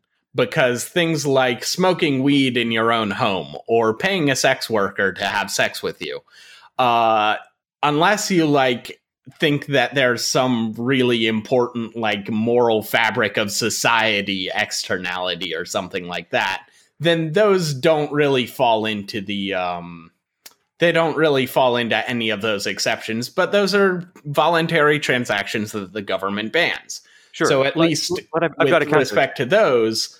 That is enough to make you a, a libertarian on the definition we're using. Okay, well, like I'm thinking, like you know, my, my H O A community. I don't yeah. think it's in our bylaws because it's in the government bylaws. But if if if we were just operating within the like the confines of like personal, uh, what do we call them, property areas, whatever. Mm-hmm. Like my H O A community decides, uh, among other things. Yeah, you know, when you change the oil in your car, you can just dump it in the gutter because it flows down the street to the next neighborhood, and we don't we don't care about them. Uh, and it's expensive to dispose of properly, so fuck them. Like it's our rules that we were okay with dumping our, our oil and name everything else that shitty that comes out of your house. Um, we're okay with dumping it because it goes down the street. Like that's okay. An externality, and dismissing that sounds like it, it sounds like pretending that that wouldn't happen. Like that's not a problem. Yeah, so I'm not dismissing it, but that's also a pretty easy externality to handle. Because remember, externalities get uh, internalized if property rights are clearly allocated and transaction costs are low. And in the case of uh, that particular example, it the transaction costs are pretty low. Like you just follow the gutter until you find the place that the oil seems to be coming from, and then bang on the door of whoever's house is next to the gutter at that point. Um, obviously, right, our, our gated um, our community is let's let's say it's gated with forty foot high walls, and we've got guards. I guess I mean I and I, and this is where I tried to not get bogged down. And if this is going to bog us down, just say we'll get to that later. But I'm just curious, like how this doesn't just like. you know, totally fuck people without power. I know the the idea is that if you imagine the perfect spherical economist in a vacuum, everyone has power. Sure. And the community can get, you know, me and my my my poor cohorts can get together and go bang on these walls, but they can just, they can safely ignore us. Uh, yeah, so... If it's going to get us too so, far afield, that's fine, but... Uh, Inyash, Jace, I need you to uh, bonk Steven because he just did the uh, bonkable offense. Uh, so, yes, it's true that Uh, under some set of circumstances, you can conceive of a society where uh, rich people or otherwise powerful people can fuck over poor people. But for libertarianism to be desirable, it doesn't need to outperform every single possible scenario. It just needs to outperform the government. And if you're positing a group of people who are so powerful, whether it be through wealth or political connections or whatever, that they can just like dump oil wherever they want and get away with it, then you're probably going to have a problem with that group of people no matter how you organize society. I think the uh, counter example to Stephen's uh, point would be like, we have an American government and we also have how they have historically treated the American Indians, which is very much how you're describing how the gated community treats their neighbors, where they have all the power. So the neighbors, or the American Indians in this case, get shat on and wiped out or whatever. Because exactly. It's- okay. So I, I will receive my bonk and I will, I will say out loud, you're right. I, I was comparing an idealized version of this. I wasn't, rather than just does better than what we have. Okay. That, that I appreciate you pointing that out. You're welcome. For things to bonk Steven with, because we didn't have a bonking stick, and I was just like, there's a bottle I of told water. You to get a bonking stick. Uh, he, he has been metaphysically bonked. That's that's the okay. best kind of bonk. And I appreciated this kind of bonk, because it came without without a bonk. So, all right. I was I read- also, like, when I saw it on pain of bonking, I was like, uh... I, I, it's a, okay. That probably doesn't mean what I'm reading it as. No, no, that's boinking. Like yeah, boinking. Yeah, it looks like boinking if you if the font is small. All right. No, that's great. I appreciate you pointing that out. I, I, I. We should have we should have put it on a whiteboard and stuck it to the wall that says this just has to do better than now. This doesn't yeah, have yes. to be perfect. Okay. All right. So yeah. How about second welfare theorem? Um, no, that's the one that takes an hour, right? Yeah, uh, it's not that it takes super long. It's just easier to explain if you draw a graph. Uh, if you're really curious, you can uh, Google Edgeworth box, uh, E D G E W O R T A uh, space B O X. um, and that's like a graphical representation of the second welfare theorem. It's also something that a uh, buddy of mine did his dissertation on. Um, so if you really want to do a deep dive into, uh, the second welfare theorem, we can have John on. Um, but, uh, yeah. Um, so what about whatever else you were going to talk about next? Yeah. So, uh, that's basically the pragmatic case. Uh, just if you, uh, buy that you're maximizing social well, uh, welfare, then, um, you should, uh, at least allow all voluntary transaction, or you should allow all voluntary transactions unless you have some reason not to, and that's sufficient to make someone a libertarian with the system we currently have. Um, so there's also some other moral arguments uh, that aren't consequentialist. Uh, and wait, wait, these... wait, wait, wait, wait, wait, wait, wait. Yep. Let's, let's step, step back a second. Okay. I. I know a lot of people who would say, yes, I basically agree that we should allow all voluntary uh, exchanges, except for some very small minority that we might have to object to for some reason. And yet those people do not consider themselves libertarians. Why not? Uh, probably because libertarians have chronically bad P R. I would consider them a libertarian, though. Really? Or they might object on moral grounds. That's all it takes, just that most transactions... Most voluntary transactions should not be interfered with. I mean, uh, I could think of... I think people saying that have not thought out the implications of that statement. Yeah. That... Almost all transactions are interfered with in some way in our society. Yes. Can uh, you... If you... if So I could uh, elaborate on that, but it's much better if you just go to the Crime A Day Twitter uh, and just... scroll on that page or on that feed until you're convinced. Well, I'm interested in like what Wes thinks are the every single transaction is interfered with in some way stuff. Well, yeah, for one, so most of them to, are taxed. So, yeah. Oh, also, yeah. I, I go to go to the Crime A Day Twitter.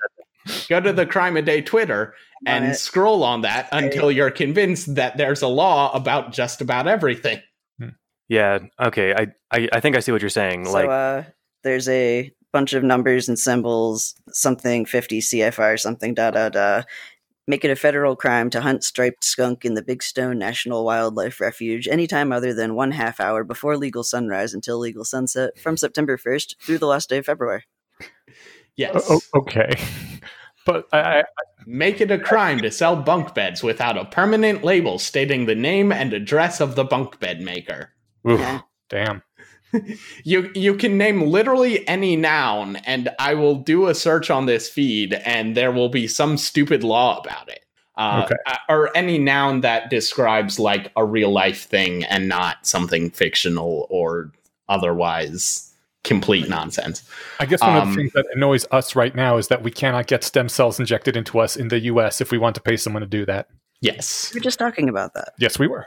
Oh, were you guys, they were That's on the air too, though. That. I'm not sure if... Oh, I, I don't think we were recording at the time. Yeah. All right. So I think the the moral position is, I think I'm already sold on this. I was sold on it when I read John Stuart Mill's On Liberty. Uh, That's a think, good place to start. I, I, I think so. I think it might have coined libertarianism, but the the, the sentence, uh, the moral not, framework, not quite. But um, yeah, he was definitely very, very early on there. Right on. Yeah, I mean, the, the framework is essentially my freedom to swing my fist ends where your face begins. Yes, that, ends that at the like, tip of your nose. Right. I can do whatever I want as long as I'm not impacting somebody else. And now, what does it mean to impact somebody? I think that's where people get get fuzzy in the head. But to me, it's like, uh, okay, um, am I impacting my neighbor by, like you said, hiring a sex worker to consensually have sex with me? Um, I'm only impacting them insofar as they have a like some objection to me doing whatever I want with my free time, or am I impacting my, my society by taking L S D at home? Right? No. Yeah. I would say.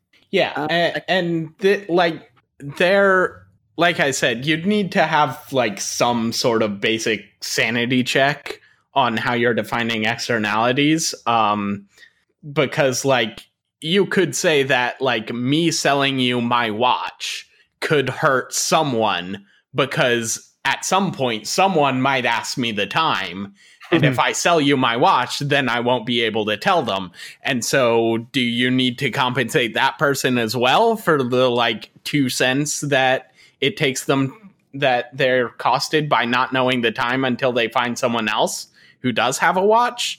Uh, no. And, like, obviously not. And so that's, that really just gets down to the difference between, um...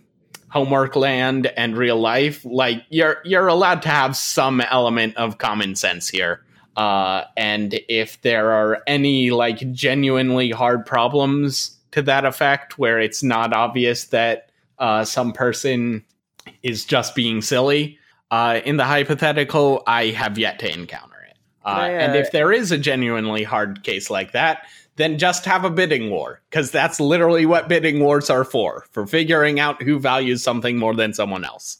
Uh, could I, for the sake of the conversation, even though I think I, I think I could imagine already the answer to this, but uh, how does libertarianism uh, take into account, you know, people making irrational decisions uh, with regard to, like, I don't know, without regulation, uh, you'll end up with lots of people, you know, making shit products that aren't safe and driving their shit cars around that'll be exploding. And if I care about safety, then what am I supposed to do? Uh, so you did not quite make a comparison there, so I won't require a bonk. But um, the way that I address that concern is by asking, when is someone more likely to make an irrational decision? When they are making a decision about how they want to spend their money for goods and services that they will consume directly, or when they are making a decision about whom to vote for, which may or may not have an impact on how their state's electors vote, which may or may not have an impact on who actually ends up in office, which may or may not have an impact on whether whatever laws we want passed actually get passed. Uh, I people make shit decisions with, I mean, or the, the whole thing about like people buying snake oil, I guess, which, again, is the reason that I kind of already addressed it in my head, because there's even that, like, I think Eliezer wrote the whole thing about the banned, banned item shop. Story, yeah, mm-hmm. Which is yeah. sort of, you just have to accept the externalities because they the benefits outweigh the... Yeah, yeah. A lot of it comes down yeah. to is so, people to yeah, make so, bad decisions. Yeah, and, like, it, it's not just that people are allowed to make bad decisions, it's that people are more likely to make bad decisions in the voting booth than they are in the marketplace. So trying to ban bad decisions uh, by government fiat has the problem of people need to, we need to have a way to decide who gets to decide what's a bad decision and ban it.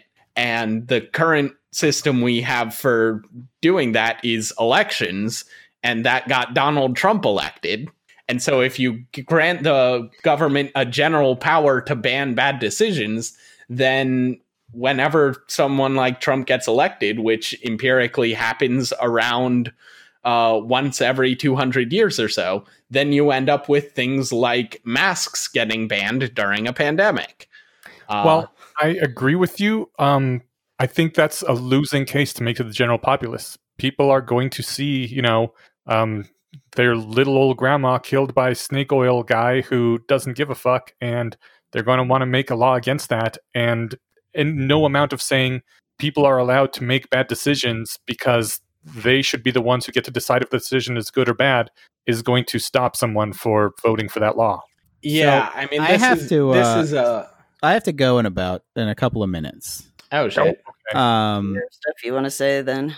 Uh, yeah. Well, so I wanted to break in here because Miniash, I think you brought up, you just brought up my biggest objection to um this idea of a government-free society, which is, um, and you mentioned uh, homeowners associations earlier, which are part of this, which is that I think if you di- if you don't have a government, people will just make a government. People uh really like preventing other people from doing things. They love um, it. They are addicted to it. it they can't stop doing it.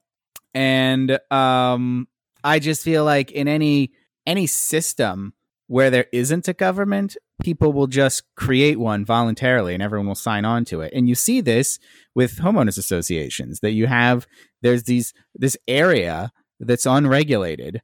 And what, what do people do? They get together, form an association, and um, immediately take away people's choices about whether to join it or not.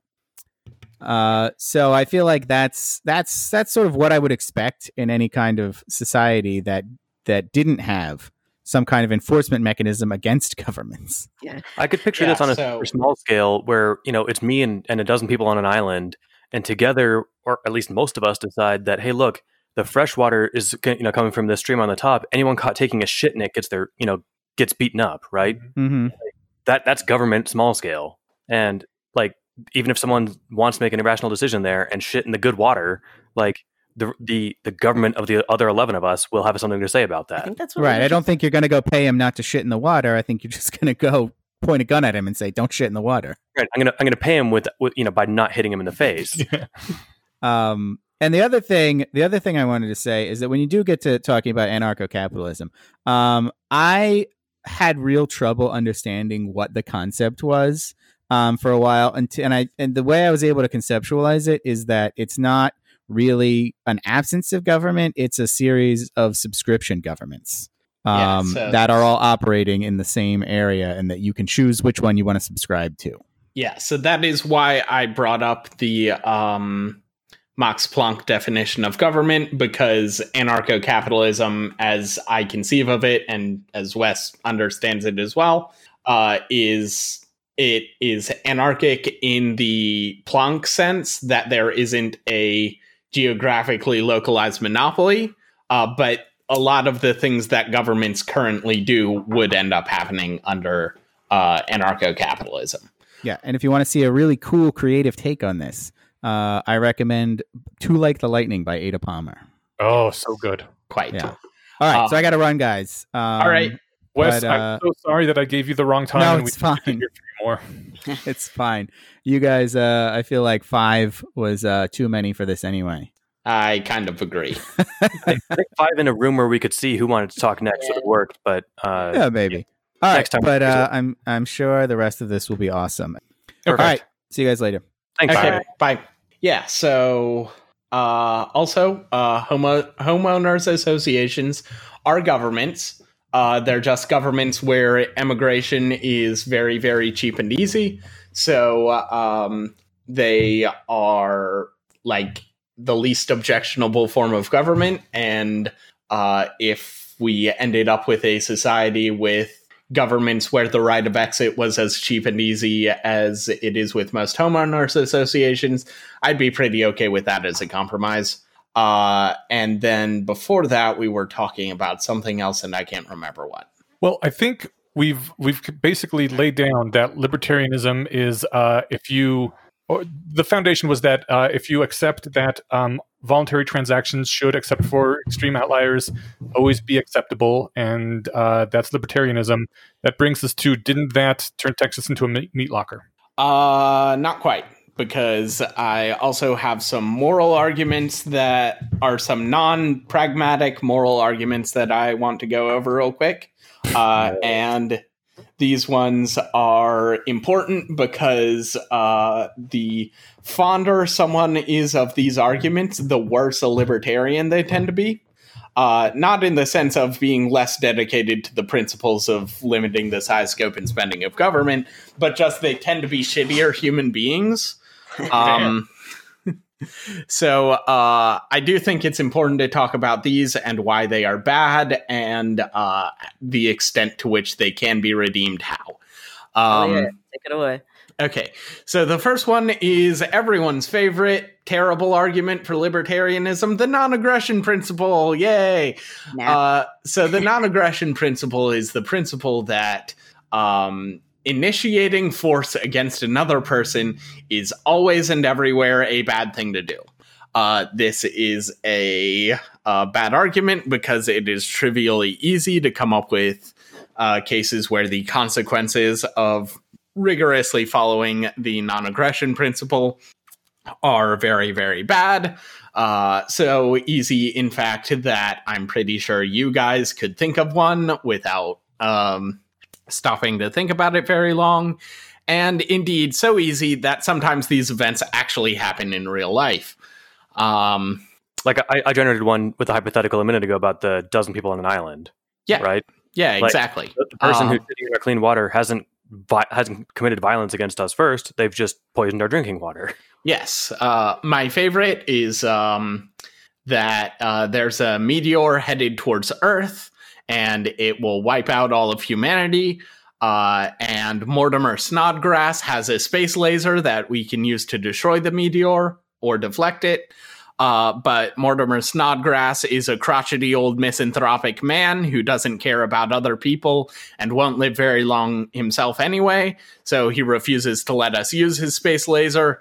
And the morally correct thing to do is obviously to punch Mortimer in the mouth and use the space laser anyway. And then if you're like super dedicated, then you can maybe throw him fifty bucks afterwards to compensate for the space laser ammunition. There's a great moment like that, actually, on uh, Santa Clarita Diet. She wants into the basement of this building, and she's like, hold on, let me go to the A T M first, because the guard won't let her in. And he's like, what is this, a bribe? And she's like, no, it's for your nose. And then she hits him in the face and throws three hundred bucks at him. Nice. Um, yeah, uh, so this is a very bad argument if you take it as a deontological principle. Uh, but I do uh, think that the non-aggression presumption, which is that you should presume against aggression, except in cases where um, where it's obviously uh, catastrophically has catastrophically bad consequences, is a much better alternative. Um, so I am a virtuist, so I am allowed to think about both Uh, high-level principles and immediate consequences. So I generally like a cost-to-benefit ratio of around two to three uh, to justify um, uh, aggression. Uh, but if you are a strict consequentialist, then you can just use it as a tiebreaker. Or if you uh, are a less consequentialist virtuist than I am, then you can ask for a higher cost-benefit ratio. Uh, that just comes down to personal moral preferences. Okay. And by virtuous, do you mean virtue ethics? Yes. And uh, by virtue ethics, I mean uh, there are several factors that uh, contribute to moral decision-making, um, which is intermediate between like the super hardcore consequentialist or Kantian. There is only one thing that you should consider, versus the like uh, biblical deontology of like there are these thousand and some rules that you need to follow in all situations. Yeah. And okay. uh, personally, I like the classical seven of uh, faith, hope, love, courage, uh, prudence, temperance, and justice. But, you know. But those are I, things we I'm, can get into on our virtuous oh, ethics podcast. Yeah. You and Wes could argue about hedonism if you haven't done that already. uh, Mind Killers or whatever.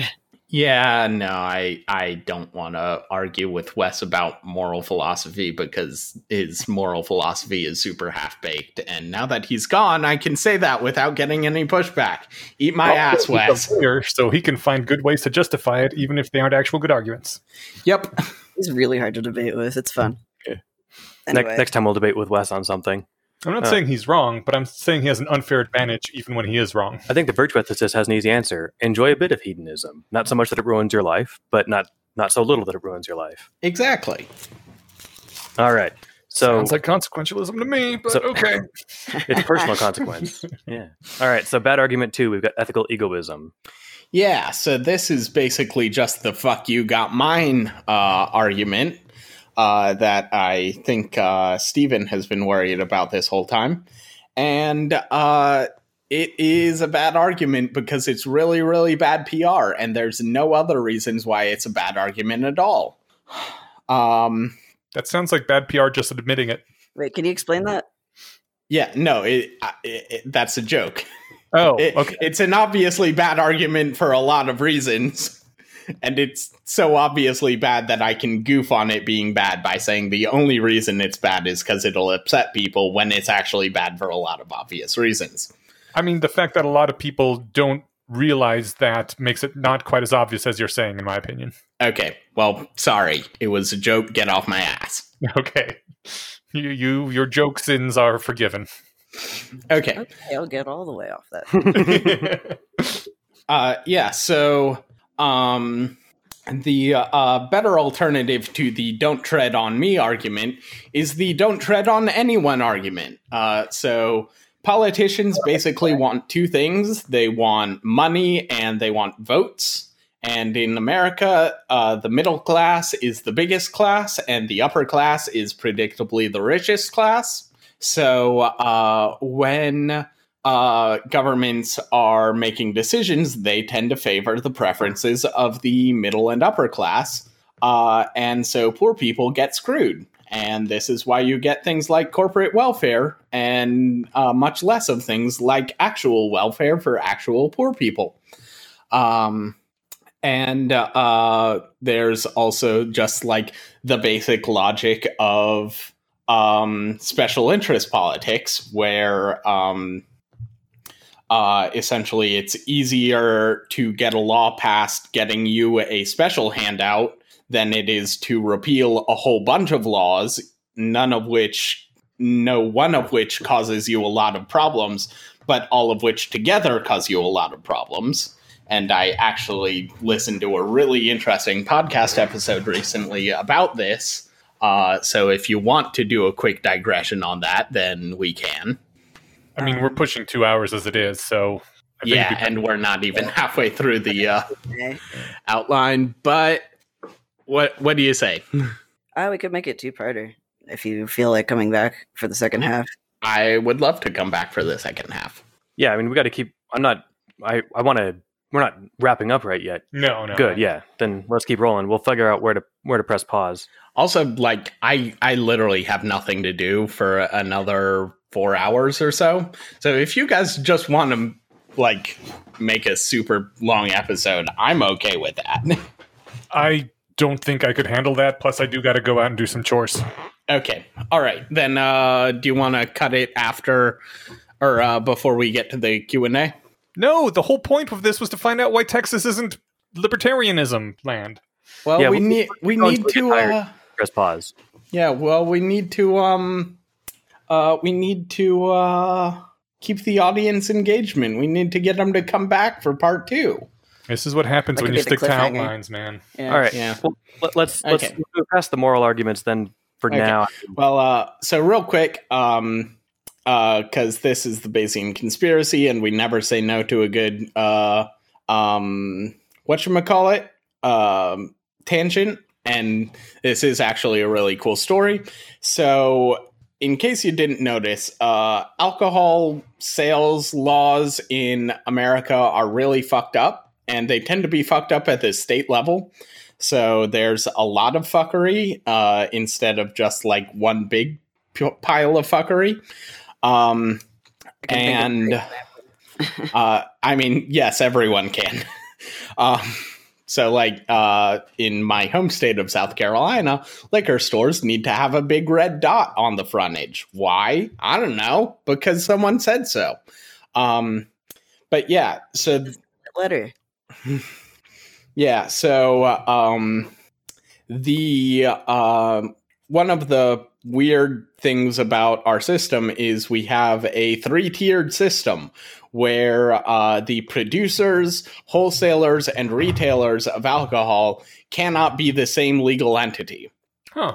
And so this has led to a lot of rent-seeking getting built up, where things like... Um, Like the reason you can't make it, you couldn't get a to-go cocktail before the pandemic uh, was because whenever someone tried, then the liquor stores would panic and get a law passed banning it. And just in general, they're they've like been trying to eat each other's lunches, uh, which normally that would be prevented by vertical integ- in bleh, vertical integration. Where one company owns the entire supply chain. Um, Can we talk about breweries in New Jersey? Uh, yeah, once we finish this story. um, so normally uh, you would just vertically integrate, and that would deal with this uh, infighting issue.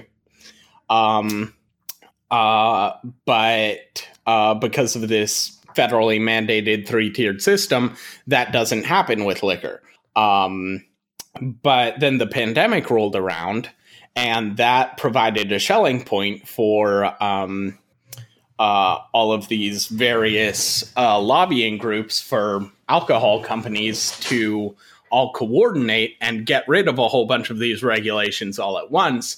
And pretty much everyone involved is much happier now than they were before the pandemic, because they have gotten rid of a bunch of these bullshit laws. Um Uh, but before, they um, each found it in their individual interest to just try to get um, regulations favoring them passed rather than trying to get rid of a bunch of them all at once. And uh, um, so anyway, all that is to say uh, that the government hurts everyone, and it hurts some people less than others, but... Probably you are getting hurt by the government quite badly in ways you don't even entirely realize. And so uh, the better alternative to the uh, don't tread on me argument is don't tread on anyone, because everyone is getting trod on, including breweries in New Jersey. Jace? Nice. Uh, there's this thing in New Jersey and possibly other places where breweries are... I don't know. They're, they're, I don't know if it's to do with they don't want them competing with bars, or bars don't want them competing with them, or what the hell. But you can only have a brewery if it's ca- like categorized and markets itself as like a educational experience, where you, are, you have a mandatory tour of the brewery that you have to you have to take the tour, and then you can have a tasting afterwards. but, but the breweries that I went into. I, I I don't know. Someone described it, and they're like, "Oh yeah, I did a brewery tour. You got to see the stills and stuff." And I, I like built it up in my head as, "Oh cool! Like I, I wonder if you like go in there and you like you can make your own beer and you can like pick out which hops you want." And they tell you about the history of the. No, they're like I went in and they're like, "Hey guys, come this way. Sign this waiver. Here's our stills over here. Here's the other stills. Here's the shit that we put in the stills. Okay, go drink. Sign this other waiver first." Nice. I was just like, "Oh man, I, I wanted the tour." Can libertarianism solve this for me? Yes, it can, because if you get rid of that stupid law that requires the tour, then you can actually distinguish yeah. between the breweries that actually do give you an educational experience and the ones that just have to say they do to get Uncle Sam off their backs. Yeah. Also, the uh, don't tread on anyone. Have you seen the ridiculous uh, redraws of the don't tread on me flag? Yes. Please tread on me, Daddy. The the no step on snack ones. Yeah. I like I like that one, but I, I like the like please tread on me, Daddy ones too. I, I like the most minimal one where it was a squiggly line and the word don't. So, I mean, should make you merch for that. If any, if people haven't made it a flag, like just lots yeah. of snakes. Uh, Don't can, tread on any of us.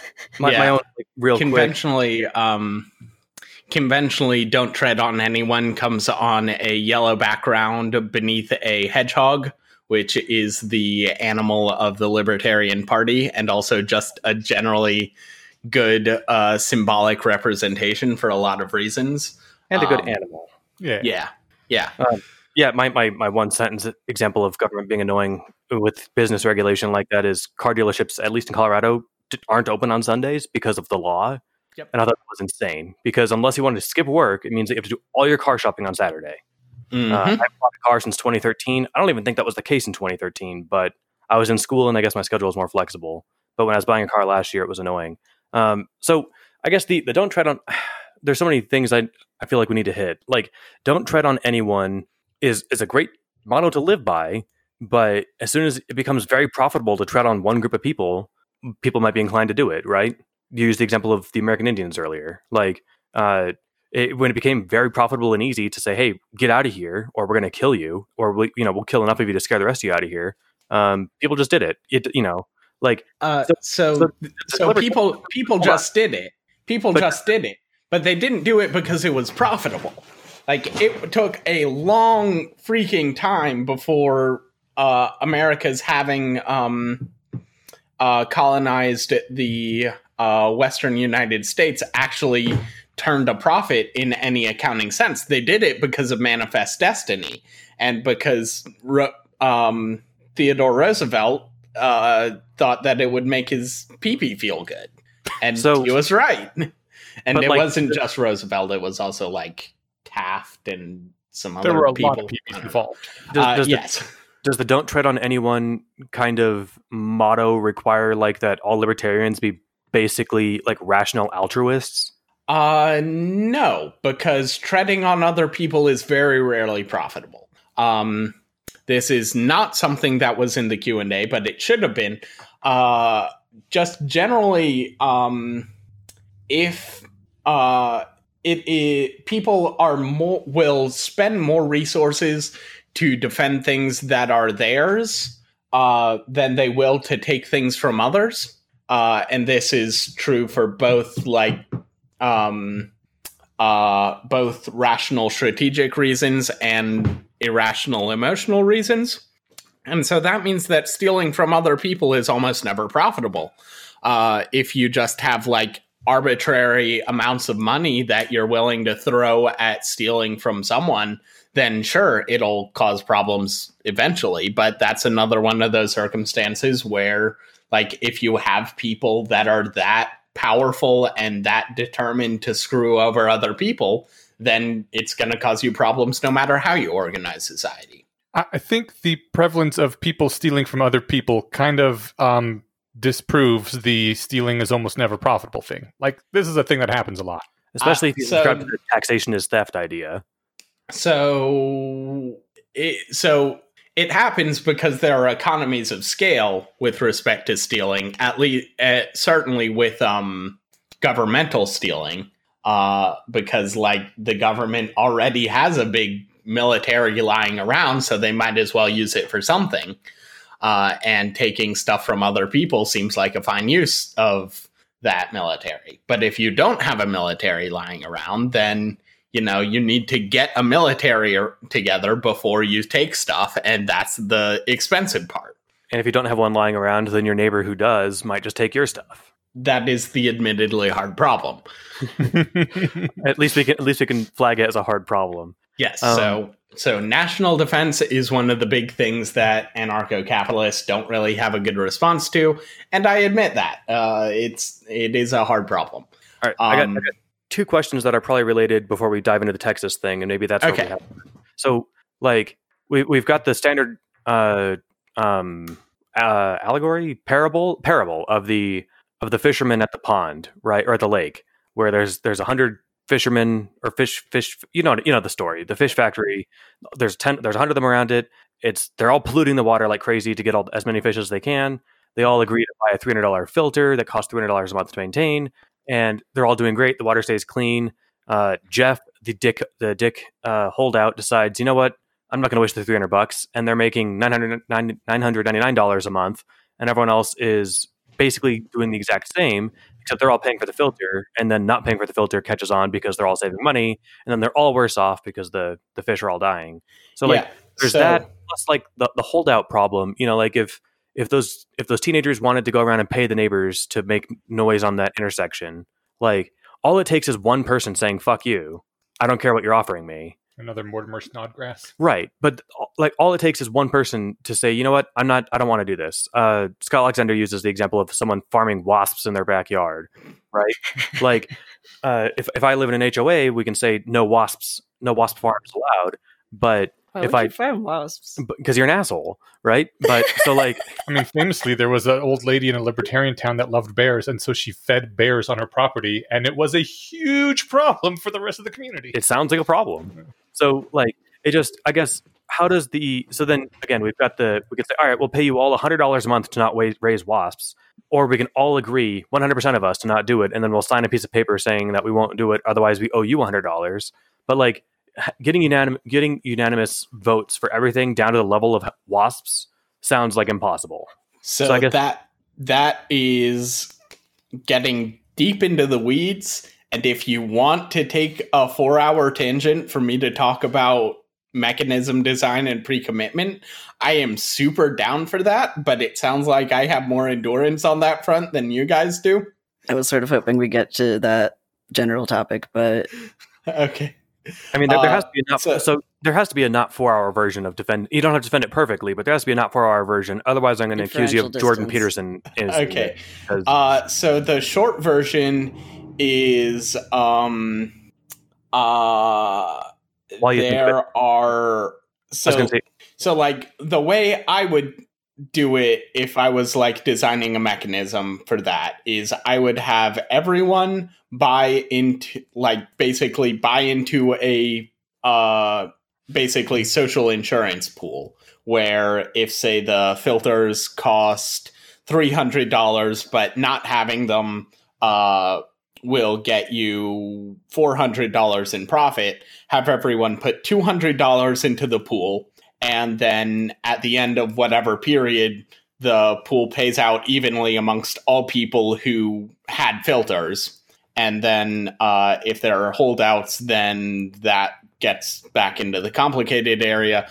But basically, there are ways around the problem, and um They tend, the they tend to not be simple, but um, the, if now. you if you do want to read the work of the uh, woman who re- literally wrote the book on this, uh, it is what Stone Cold Badass and first woman economics Nobel Prize winner Eleanor Ostrom did her prize winning work on. Uh, it is well worth a read. Okay, that sounds fun. Yeah, because I'm just thinking like then that just and then we'll we'll just push past it. But I'm thinking you got to pay somebody to inspect the the, the filters, so like they're going to get less than their one hundred percent return unless the person's being paid by somebody else. You got to pay the accountant who's keeping track of all this shit. Like these people are going to lose money somewhere, or it's coming from somewhere else. But all right, let, let's let's do touch on Texas because I'm curious. Like so this this this was in my my na- my naivete. I was thinking, all right, well look. They said regulation sucks and they went without it and they all got fucked, right? Or at least yeah. many of them, enough, plenty of them did, right? The rich ones or the assholes got to fly out to Cancun, but hmm. um, the the rest of them who didn't have plane tickets ready to go to Cancun, uh, they got fucked, right?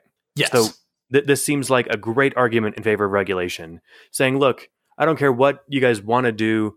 We're going to we're going to put in some minimum enforcements on what you're allowed to do as part of our society. That includes like the kind of shit you're allowed to burn to power your vehicles. That includes the amount of like minimum effort you have to put in into building your critical infrastructure, et cetera. Yeah. So um, the big case against uh, blaming Texas's power failure on libertarianism is that their grid wasn't libertarian. It wasn't. Like it was a regulated cooperative with a whole bunch of stakeholders of whom consumers were only a small share. Uh, so in an ideal libertarian society, then you would just have a whole bunch of power companies competing, and one could be like super duper robust and their customers would pay a lot for that. Um, but they would almost never fail.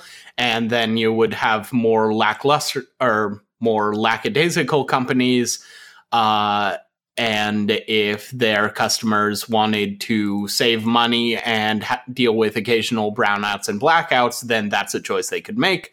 Obviously, with cases like power, where you actually need to run physical power lines to every single house, it is more complicated than that. And uh, that is something I specifically want to address at length in the Q and A. Uh, but um, suffice it to say that Texas does not quite live up to the libertarian ideal, uh, but uh, to some extent that is a, um, uh, what you call it, um, it's kind of no true Scotsmaning. Uh, so the other thing I'll say is uh, if you do pass that sort of regulation, that every single... Um, uh, especially if you pass it at the federal level, then you would need uh, everywhere to be able to deal with hurricanes as well as um, Louisiana does, and heat as well as Texas does, and cold as well as Alaska does, and so on. Well, and um, it's better to just have a, uh, to make those decisions as locally as possible, so that uh, each individual customer, uh, or not individual customers because of the fixed cost problems, but uh, where as few numbers of customers as you can get away with are making decisions uh, for themselves about what risks they want to take in exchange for higher energy bills. And if you mandate, Texas needs to have its grid hardened against these once-in-a-decade snowstorms, um, then that will lead to higher energy prices. And you are making a decision for the people who are paying those prices that they should be paying those prices when they might rather use that money to buy food or Uh, put gas in their cars or do other things that they would prefer to paying higher energy prices. And so it's really easy to point at a specific bad thing that happened and then hit the do something button.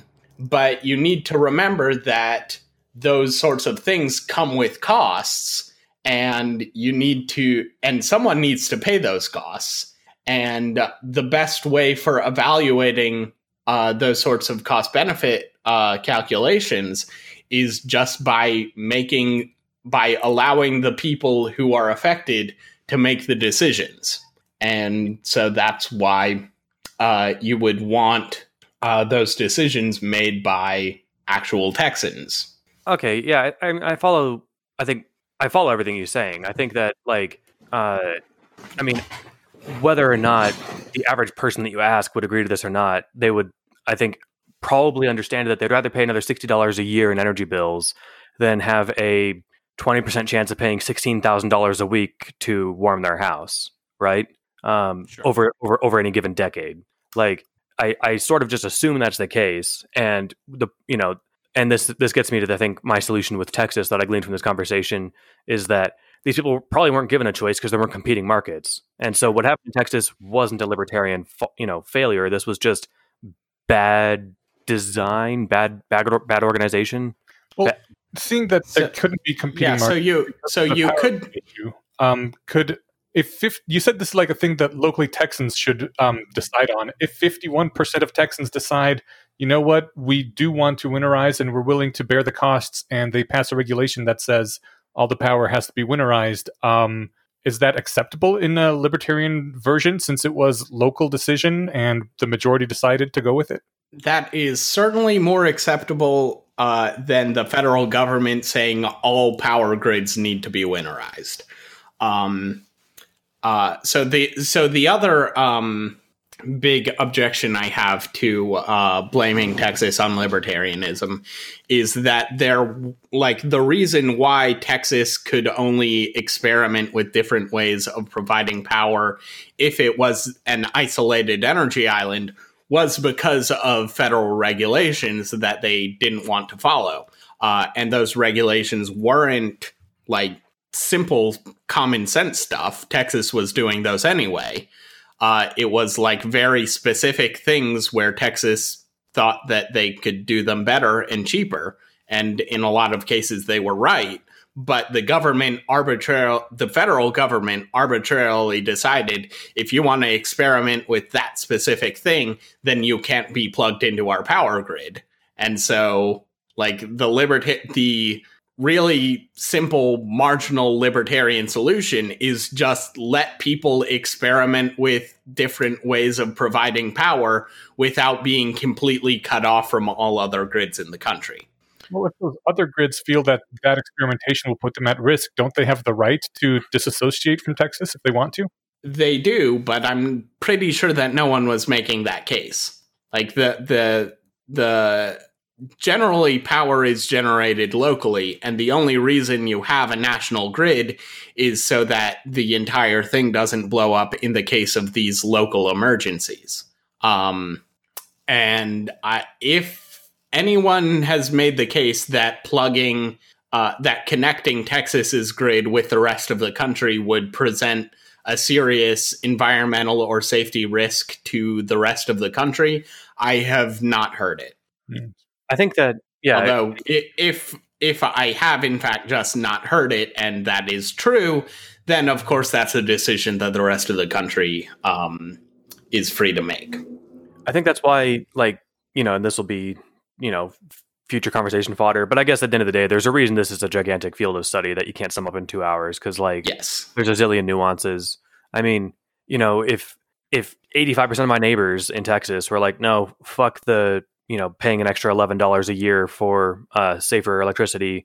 I want to spend that on whatever you said, food and gas, but I'm assuming more stupid things cause it's eleven dollars. I'm making numbers up, but like, should I just be fucked cause all my neighbors are idiots? Like, no, obviously I can just move out of Texas, just get in your car and drive two thousand miles. But that's not like, that's not a real solution, right? You could probably so, also buy an emergency generator. Yeah.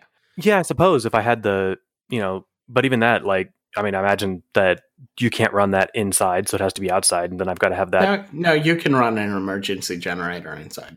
Really? I have done uh, it, depend, it depends on some of the details, but yeah. I suppose, yeah, if you if it vented outside or if it ran on gas, then...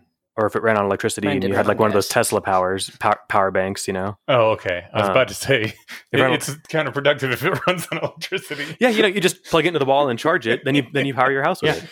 Yeah, um, they, uh, like, like, they, they do have uh, electricity-powered electricity generators that are called extension cords. But I, I do I can put the Texas thing aside because that's this was not a good libertarian example, and I knew it wasn't. When I made the, the case. And real quick, I do, I do want to, I do want to say, it isn't necessarily the case that um, lack of competition means it's not libertarian, because you can have uh, natural monopolies where you don't have competition, even in an ideally libertarian society. Um, so that that wasn't. Uh, it's not that if there's a monopoly, then it's not libertarianism. That would be left libertarianism or just blatant no true Scotsmanning. Um, it's more that uh, the particular monopoly we're talking about here uh, is definitely has some um, government muckery in addition to just general monopoly problems. I disagree that we can just set Texas aside because anybody who wants to score a point against libertarianism is going to point at Texas and say, see, look, this happened because they didn't have regulations requiring winterization. This is a big libertarianism fail. And just saying, well, yeah, that's what the people of Texas chose is not, it's not a counter argument. Like people are going to still walk away from that saying, yeah, okay, I won. That's a point against libertarianism. We shouldn't have it. Yeah. I mean, so... If someone stubbornly ignores that some policies have costs and that it's often very easy to just pay attention to the benefits of the policy and ignore the cost, then that person's just an idiot, and I don't care whether or not they think they scored points. Well, okay, you can say that, but uh, in my experience, that is the majority of people. That's even where I was ten, fifteen years ago when I argued with my libertarian friends back then. I was like, yeah, sure, there's costs to some of these things, but it's worth it to have the regulation and save lives. And maybe now I think yeah, so, more nuanced. So it, but, uh, so if they're if they have actually done their homework and shown that they and like done a cost benefit calculation, then then we can have a discussion. But usually they just say, oh, no, it's worth the cost. And they just leave that as a baseless assertion. Yeah, and but I, I don't uh, care about refuting every single baseless assertion. There's too many idiots out there making yeah, baseless assertions for me that. to go around rebutting every single one of them. Well, that's the problem, because every single one of these people does have a vote. And so the- and, that, and that's why we need an epistocracy to disenfranchise them. Oh my God. So so libertarian leads directly to not everyone should have the right to vote, which is going to be a huge problem in the U S. Uh, my brand of libertarianism does, yes, because my brand of libertarianism is very unpopular, despite being very good for pretty much everyone.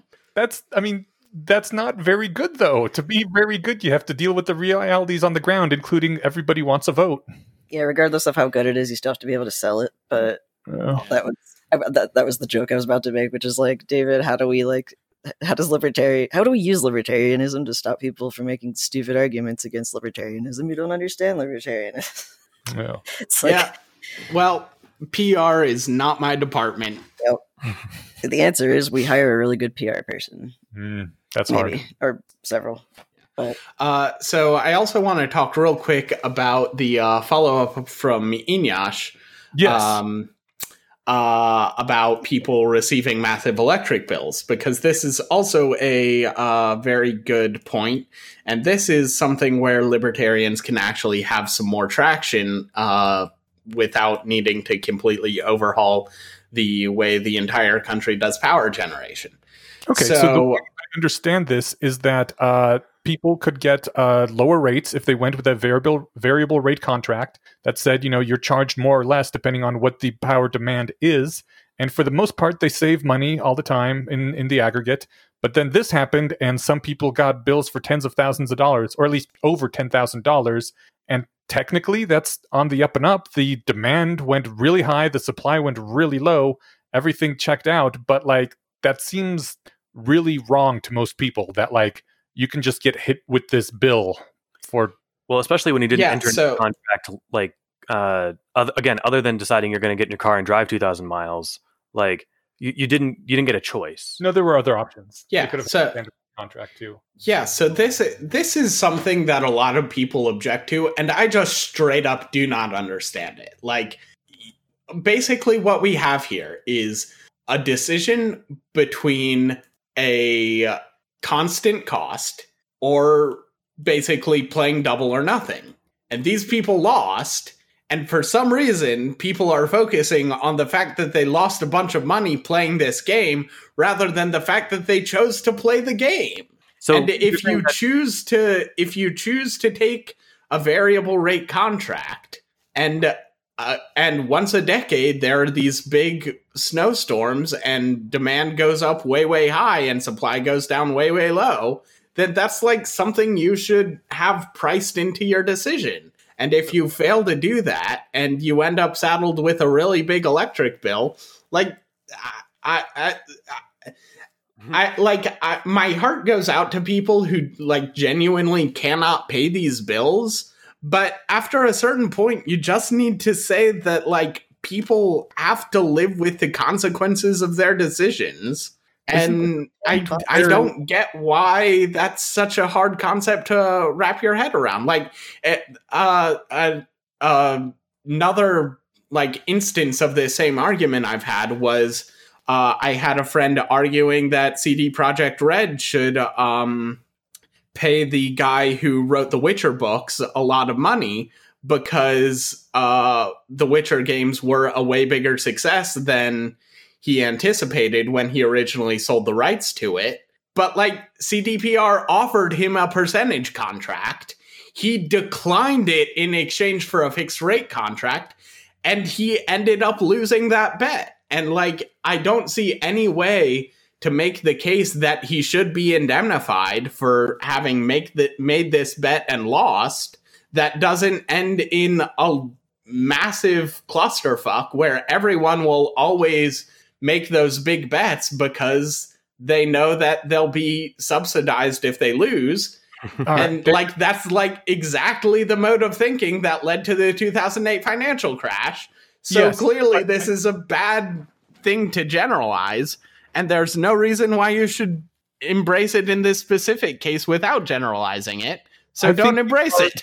I think you are pivoting to a much easier to defend argument, so I want to bring it back to so, the power one. Yeah, it, so so I'm I'm pivoting I'm pivoting to a different case of the same thing happening. Yes, I and like it, it, it's a, a it's a case where I think a lot of people's intuitions will be uh, primed differently, and I agree. But, but I I, th- I think that there is a distinct and important difference in the fact that people's intuitions are primed differently. They think that uh, having the ability to generate heat in a deadly snowstorm is a basic necessity of living, which it probably is. And that it is immoral to charge someone that much amount of money. And I agree with you on all the points that you made, uh, except for the fact that a lot of people believe that uh, the government should prevent people from being able to make immoral contracts. Like, the government does not allow you to take out a hit on someone else.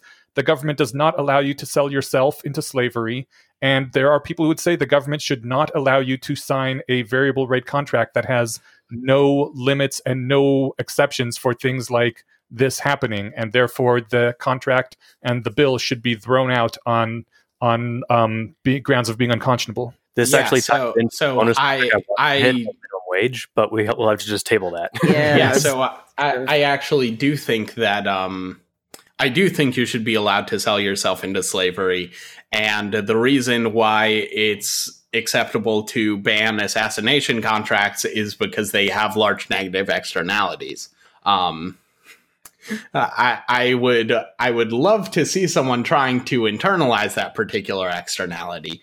But yeah, assassination contracts do fall into the exceptions we've talked about uh, to where voluntary transactions are maybe not uh, social utility maximizing.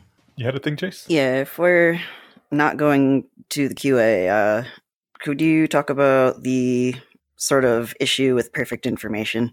That's sort of my one hesitance about some of this, uh, like scam artists could flourish.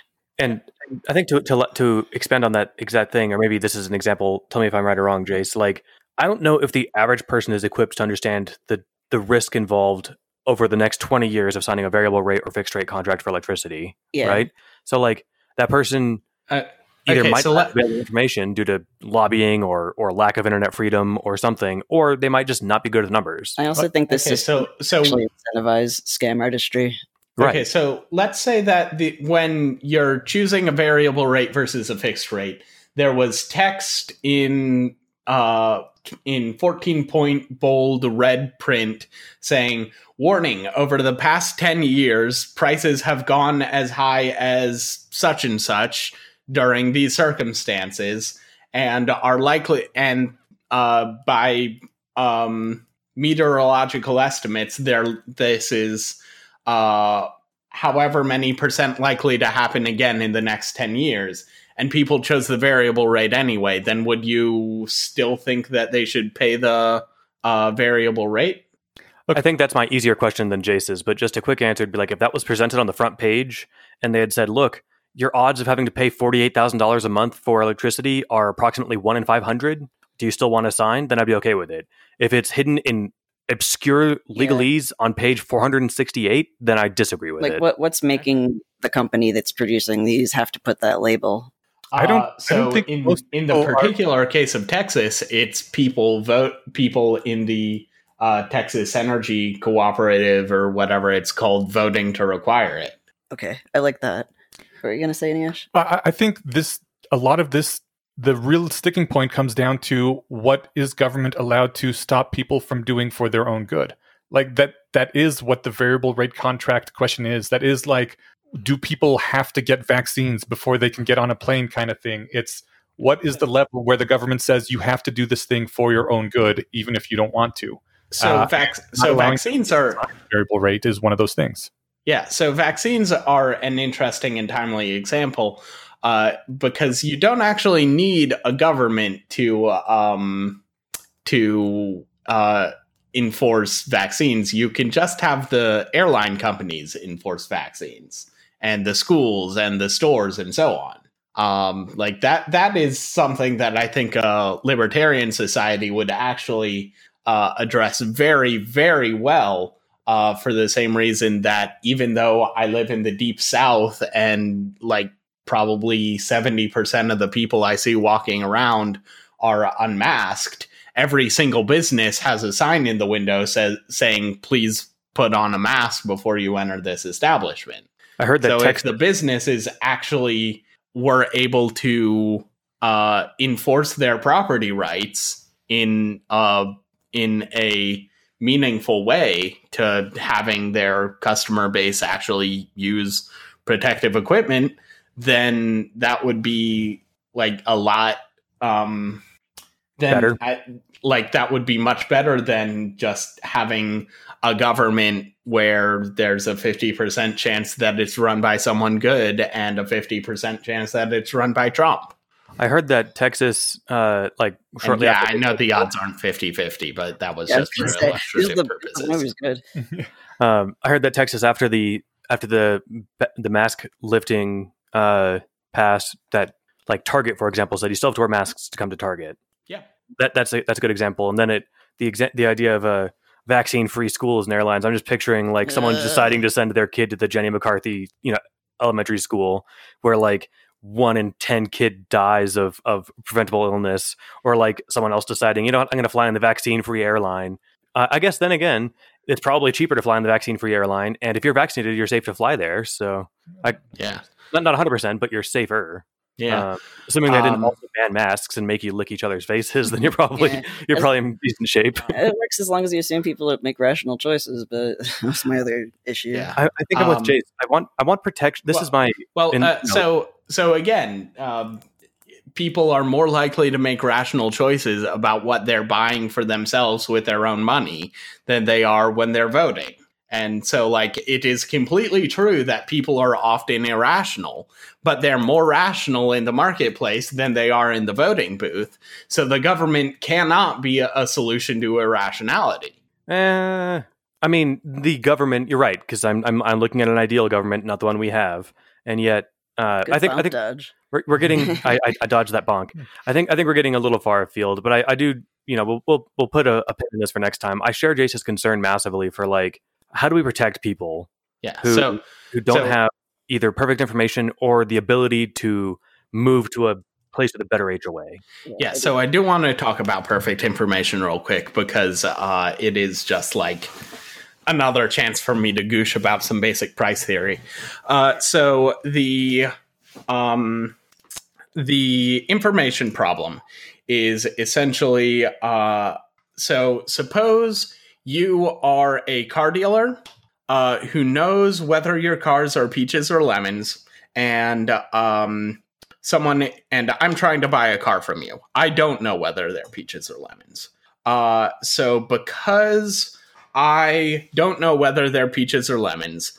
The only, um, I won't be, and say your lot is split fifty-fifty between them. And um, I won't go into specific numbers uh, because um, that would, that doesn't make very good radio. But if that's the case, then I'm only willing to pay half the price I'd be willing to pay for a peach. And, or rather the...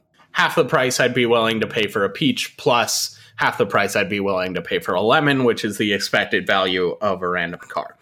Um, if you know that I'm not going to do better than that halfway between price, then you're going to take all of the peaches off the lot because you're getting underpaid for all of them. And so you'll only have lemons. Uh, I will only be willing to pay the lemon price once you take the peaches off the lot. And uh, we end up with a market where you only sell uh, lemons and you don't get paid very much for it. Uh, so this is um, a case not just of imperfect information, but of asymmetric information. And in asymmetric information markets, then... Um, voluntary exchange isn't guaranteed to create the social optimum outcome. It's very important that it is in, uh, asymmetric information markets, because imperfect information markets where the imperfection is symmetrical do actually produce the or an efficient outcome. Because uh, if you don't know whether uh, any given car is a lemon or a peach, then you'll be willing to accept the halfway between price, because there's a fifty percent chance that you get overpaid and a fifty percent chance that you get underpaid. Um, so, uh, yeah, asymmetric information is a um, case where voluntary exchange can uh, end with bad outcomes. Uh, but there, ten- there are more ways than people think for uh, imperfect information problems or asymmetric information problems to be resolved. Uh, some of my favorites are uh, hostage capital, uh, which is just one of my favorite uh, concepts in economics. Uh, you were saying something, Jace? Um, I don't. Don't these solutions though largely require coordination efforts? Like, no, they don't. Just, and really? uh, and hostage capital is a coordination-less um, way to uh, um, solve asymmetric information problems. So okay. I will talk about it now. Yeah, uh, so, well, uh, or I yeah, I, I got to be wrapping this up sometime okay. soon. All right, I got uh, stuff. Okay, then this can be the last thing we talk about in this episode, and we can do a part two at some point. Uh, what, how long will this take? Uh, it will take like five, ten minutes, um, but it'll take longer if you keep asking questions. Let let, let let's uh let's we'll do we'll do some pre-reading before the next episode and and uh, read about hostage capitalism, because that sounds hilarious. Uh, yeah. And we'll save it for next time. How's that sound? Uh okay, fine. I know we're leave, we're leaving you hanging, uh, but you said yeah. leave before. Now you're one. You, get, you gave me hostage capital blue balls. Thank you're, you. You're, you're, you're incentivized to come back and give us uh, give us the next. Oh, oh, I don't need an incentive. So before we like wrap this up, are there, since this was supposed to be addressing the Texas thing, are there anything else that any of us want to say about the whole Texas thing? I have one last factual question that should have a yes or no. You said that the fixed rate was an option. Mm-hmm. So if I am Either I, I I chose the variable rate. Yeah. You, my neighbor, chose the fixed rate. Right. Did your electricity work with the same reliability as mine, for, and you got to pay your usual rate? Yes, because you can't shut off electricity just to an individual house. It's to regions. So, which so, is why when they kept electricity going to the hospitals, they basically had the entire region around the hospital got electricity, and those were generally the nicer parts of town, from what I heard.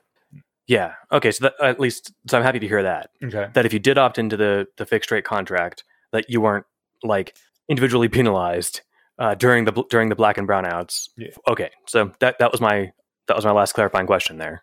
No way. All right. Anything from Jace? Uh, nah. Let's wrap it up. All right. Wait, wait, wait. Anything from David about the whole Texas thing?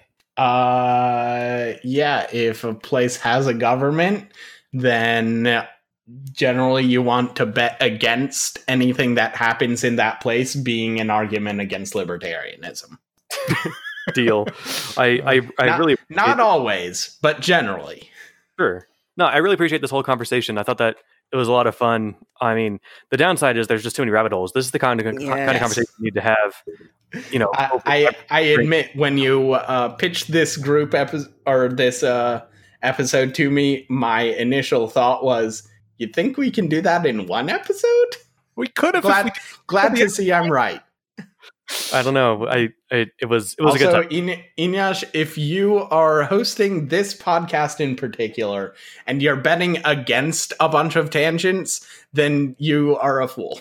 Well, yeah, okay. But I was, I don't know. The one thing I would say about Texas is that it seems to me a lot of the problems that people have against libertarian is what Wes said. People like to prevent people from doing things. And one of those things is not uh, having insurance, not having regulations. Uh, and you're going to run into a problem whenever you have a large group of people trying to have a sort of libertarian government that doesn't do that, because people just seem to think it's really important. It's a social to, to, punishment thing, right? Yeah. They, they have to force people to not make dumb decisions. And uh, I I have issues with that, because a lot of decisions that the government had in the past has said are dumb are things that I want to choose to do, like, you know, have gay sex or take drugs or whatever it is. But uh, on the other hand, there's also a strong, overwhelming social pressure to not allow people to get those kinds of bills uh, or to not have certain types of insurance. And that's that's a another hard problem that I think is difficult to solve. I don't think the fence one is the only one. It's give me a lot. Give me a lot to chew on, anyway. Okay, good. No, this this was awesome, and this this this was awesome largely in part today be, due to Dmitry Parisky. I'm sorry, Dmitry. I can't I can't read good. Uh, Dmitry Parisky. Parisky. I'm going to go with that pronunciation. Your public uh, education system at work, ladies and gentlemen. All right, try this public education system. What? I did. I went to the same public education system as you. Yeah. So can you? Can you? Uh, it's definitely Dmitry. All right, Dmitry Parisky. I think it wasn't so much that I couldn't read it; it's that I can't talk. So uh. anyway, it was a little column A, a little column B. Anyway, thank you, Dmitry. You rock, and we really appreciate everything you do for us. Let us know if we can do anything for you.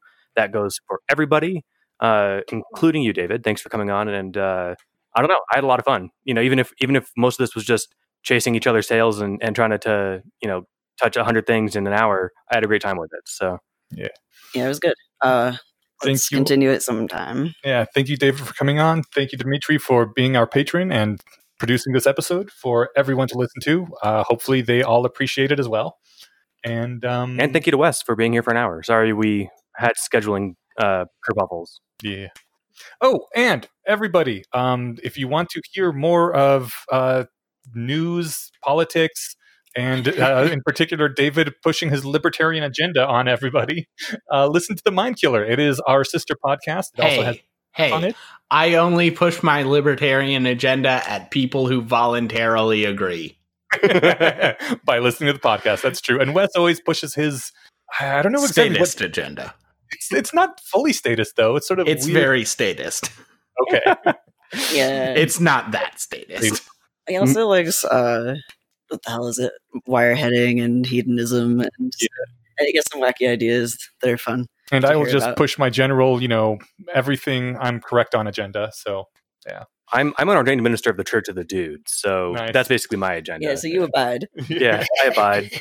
Um So, yeah, I, I also, just as long as we're plugging Mind Killers, maybe I'm biased because I'm on this side of the microphone for this podcast, but I laugh a lot more listening to the Mind Killers than I do, than I do recording this, I think. Okay. Um, David, especially, I find your brand of humor, like, exactly point on. I, there was one, I think this prompted me to bring it up in the chat, like, months, months ago.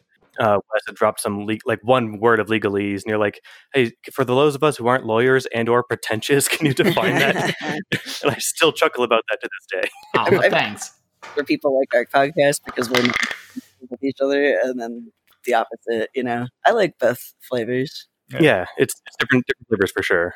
Yeah. So Google the Mind Killer podcast, or just come to, you know, our site. We have a link to it as well. And, uh, yeah, we'll see you all in two weeks, I guess. Cool beans. All right. Bye, everybody. Bye. Thanks, bud. Bye.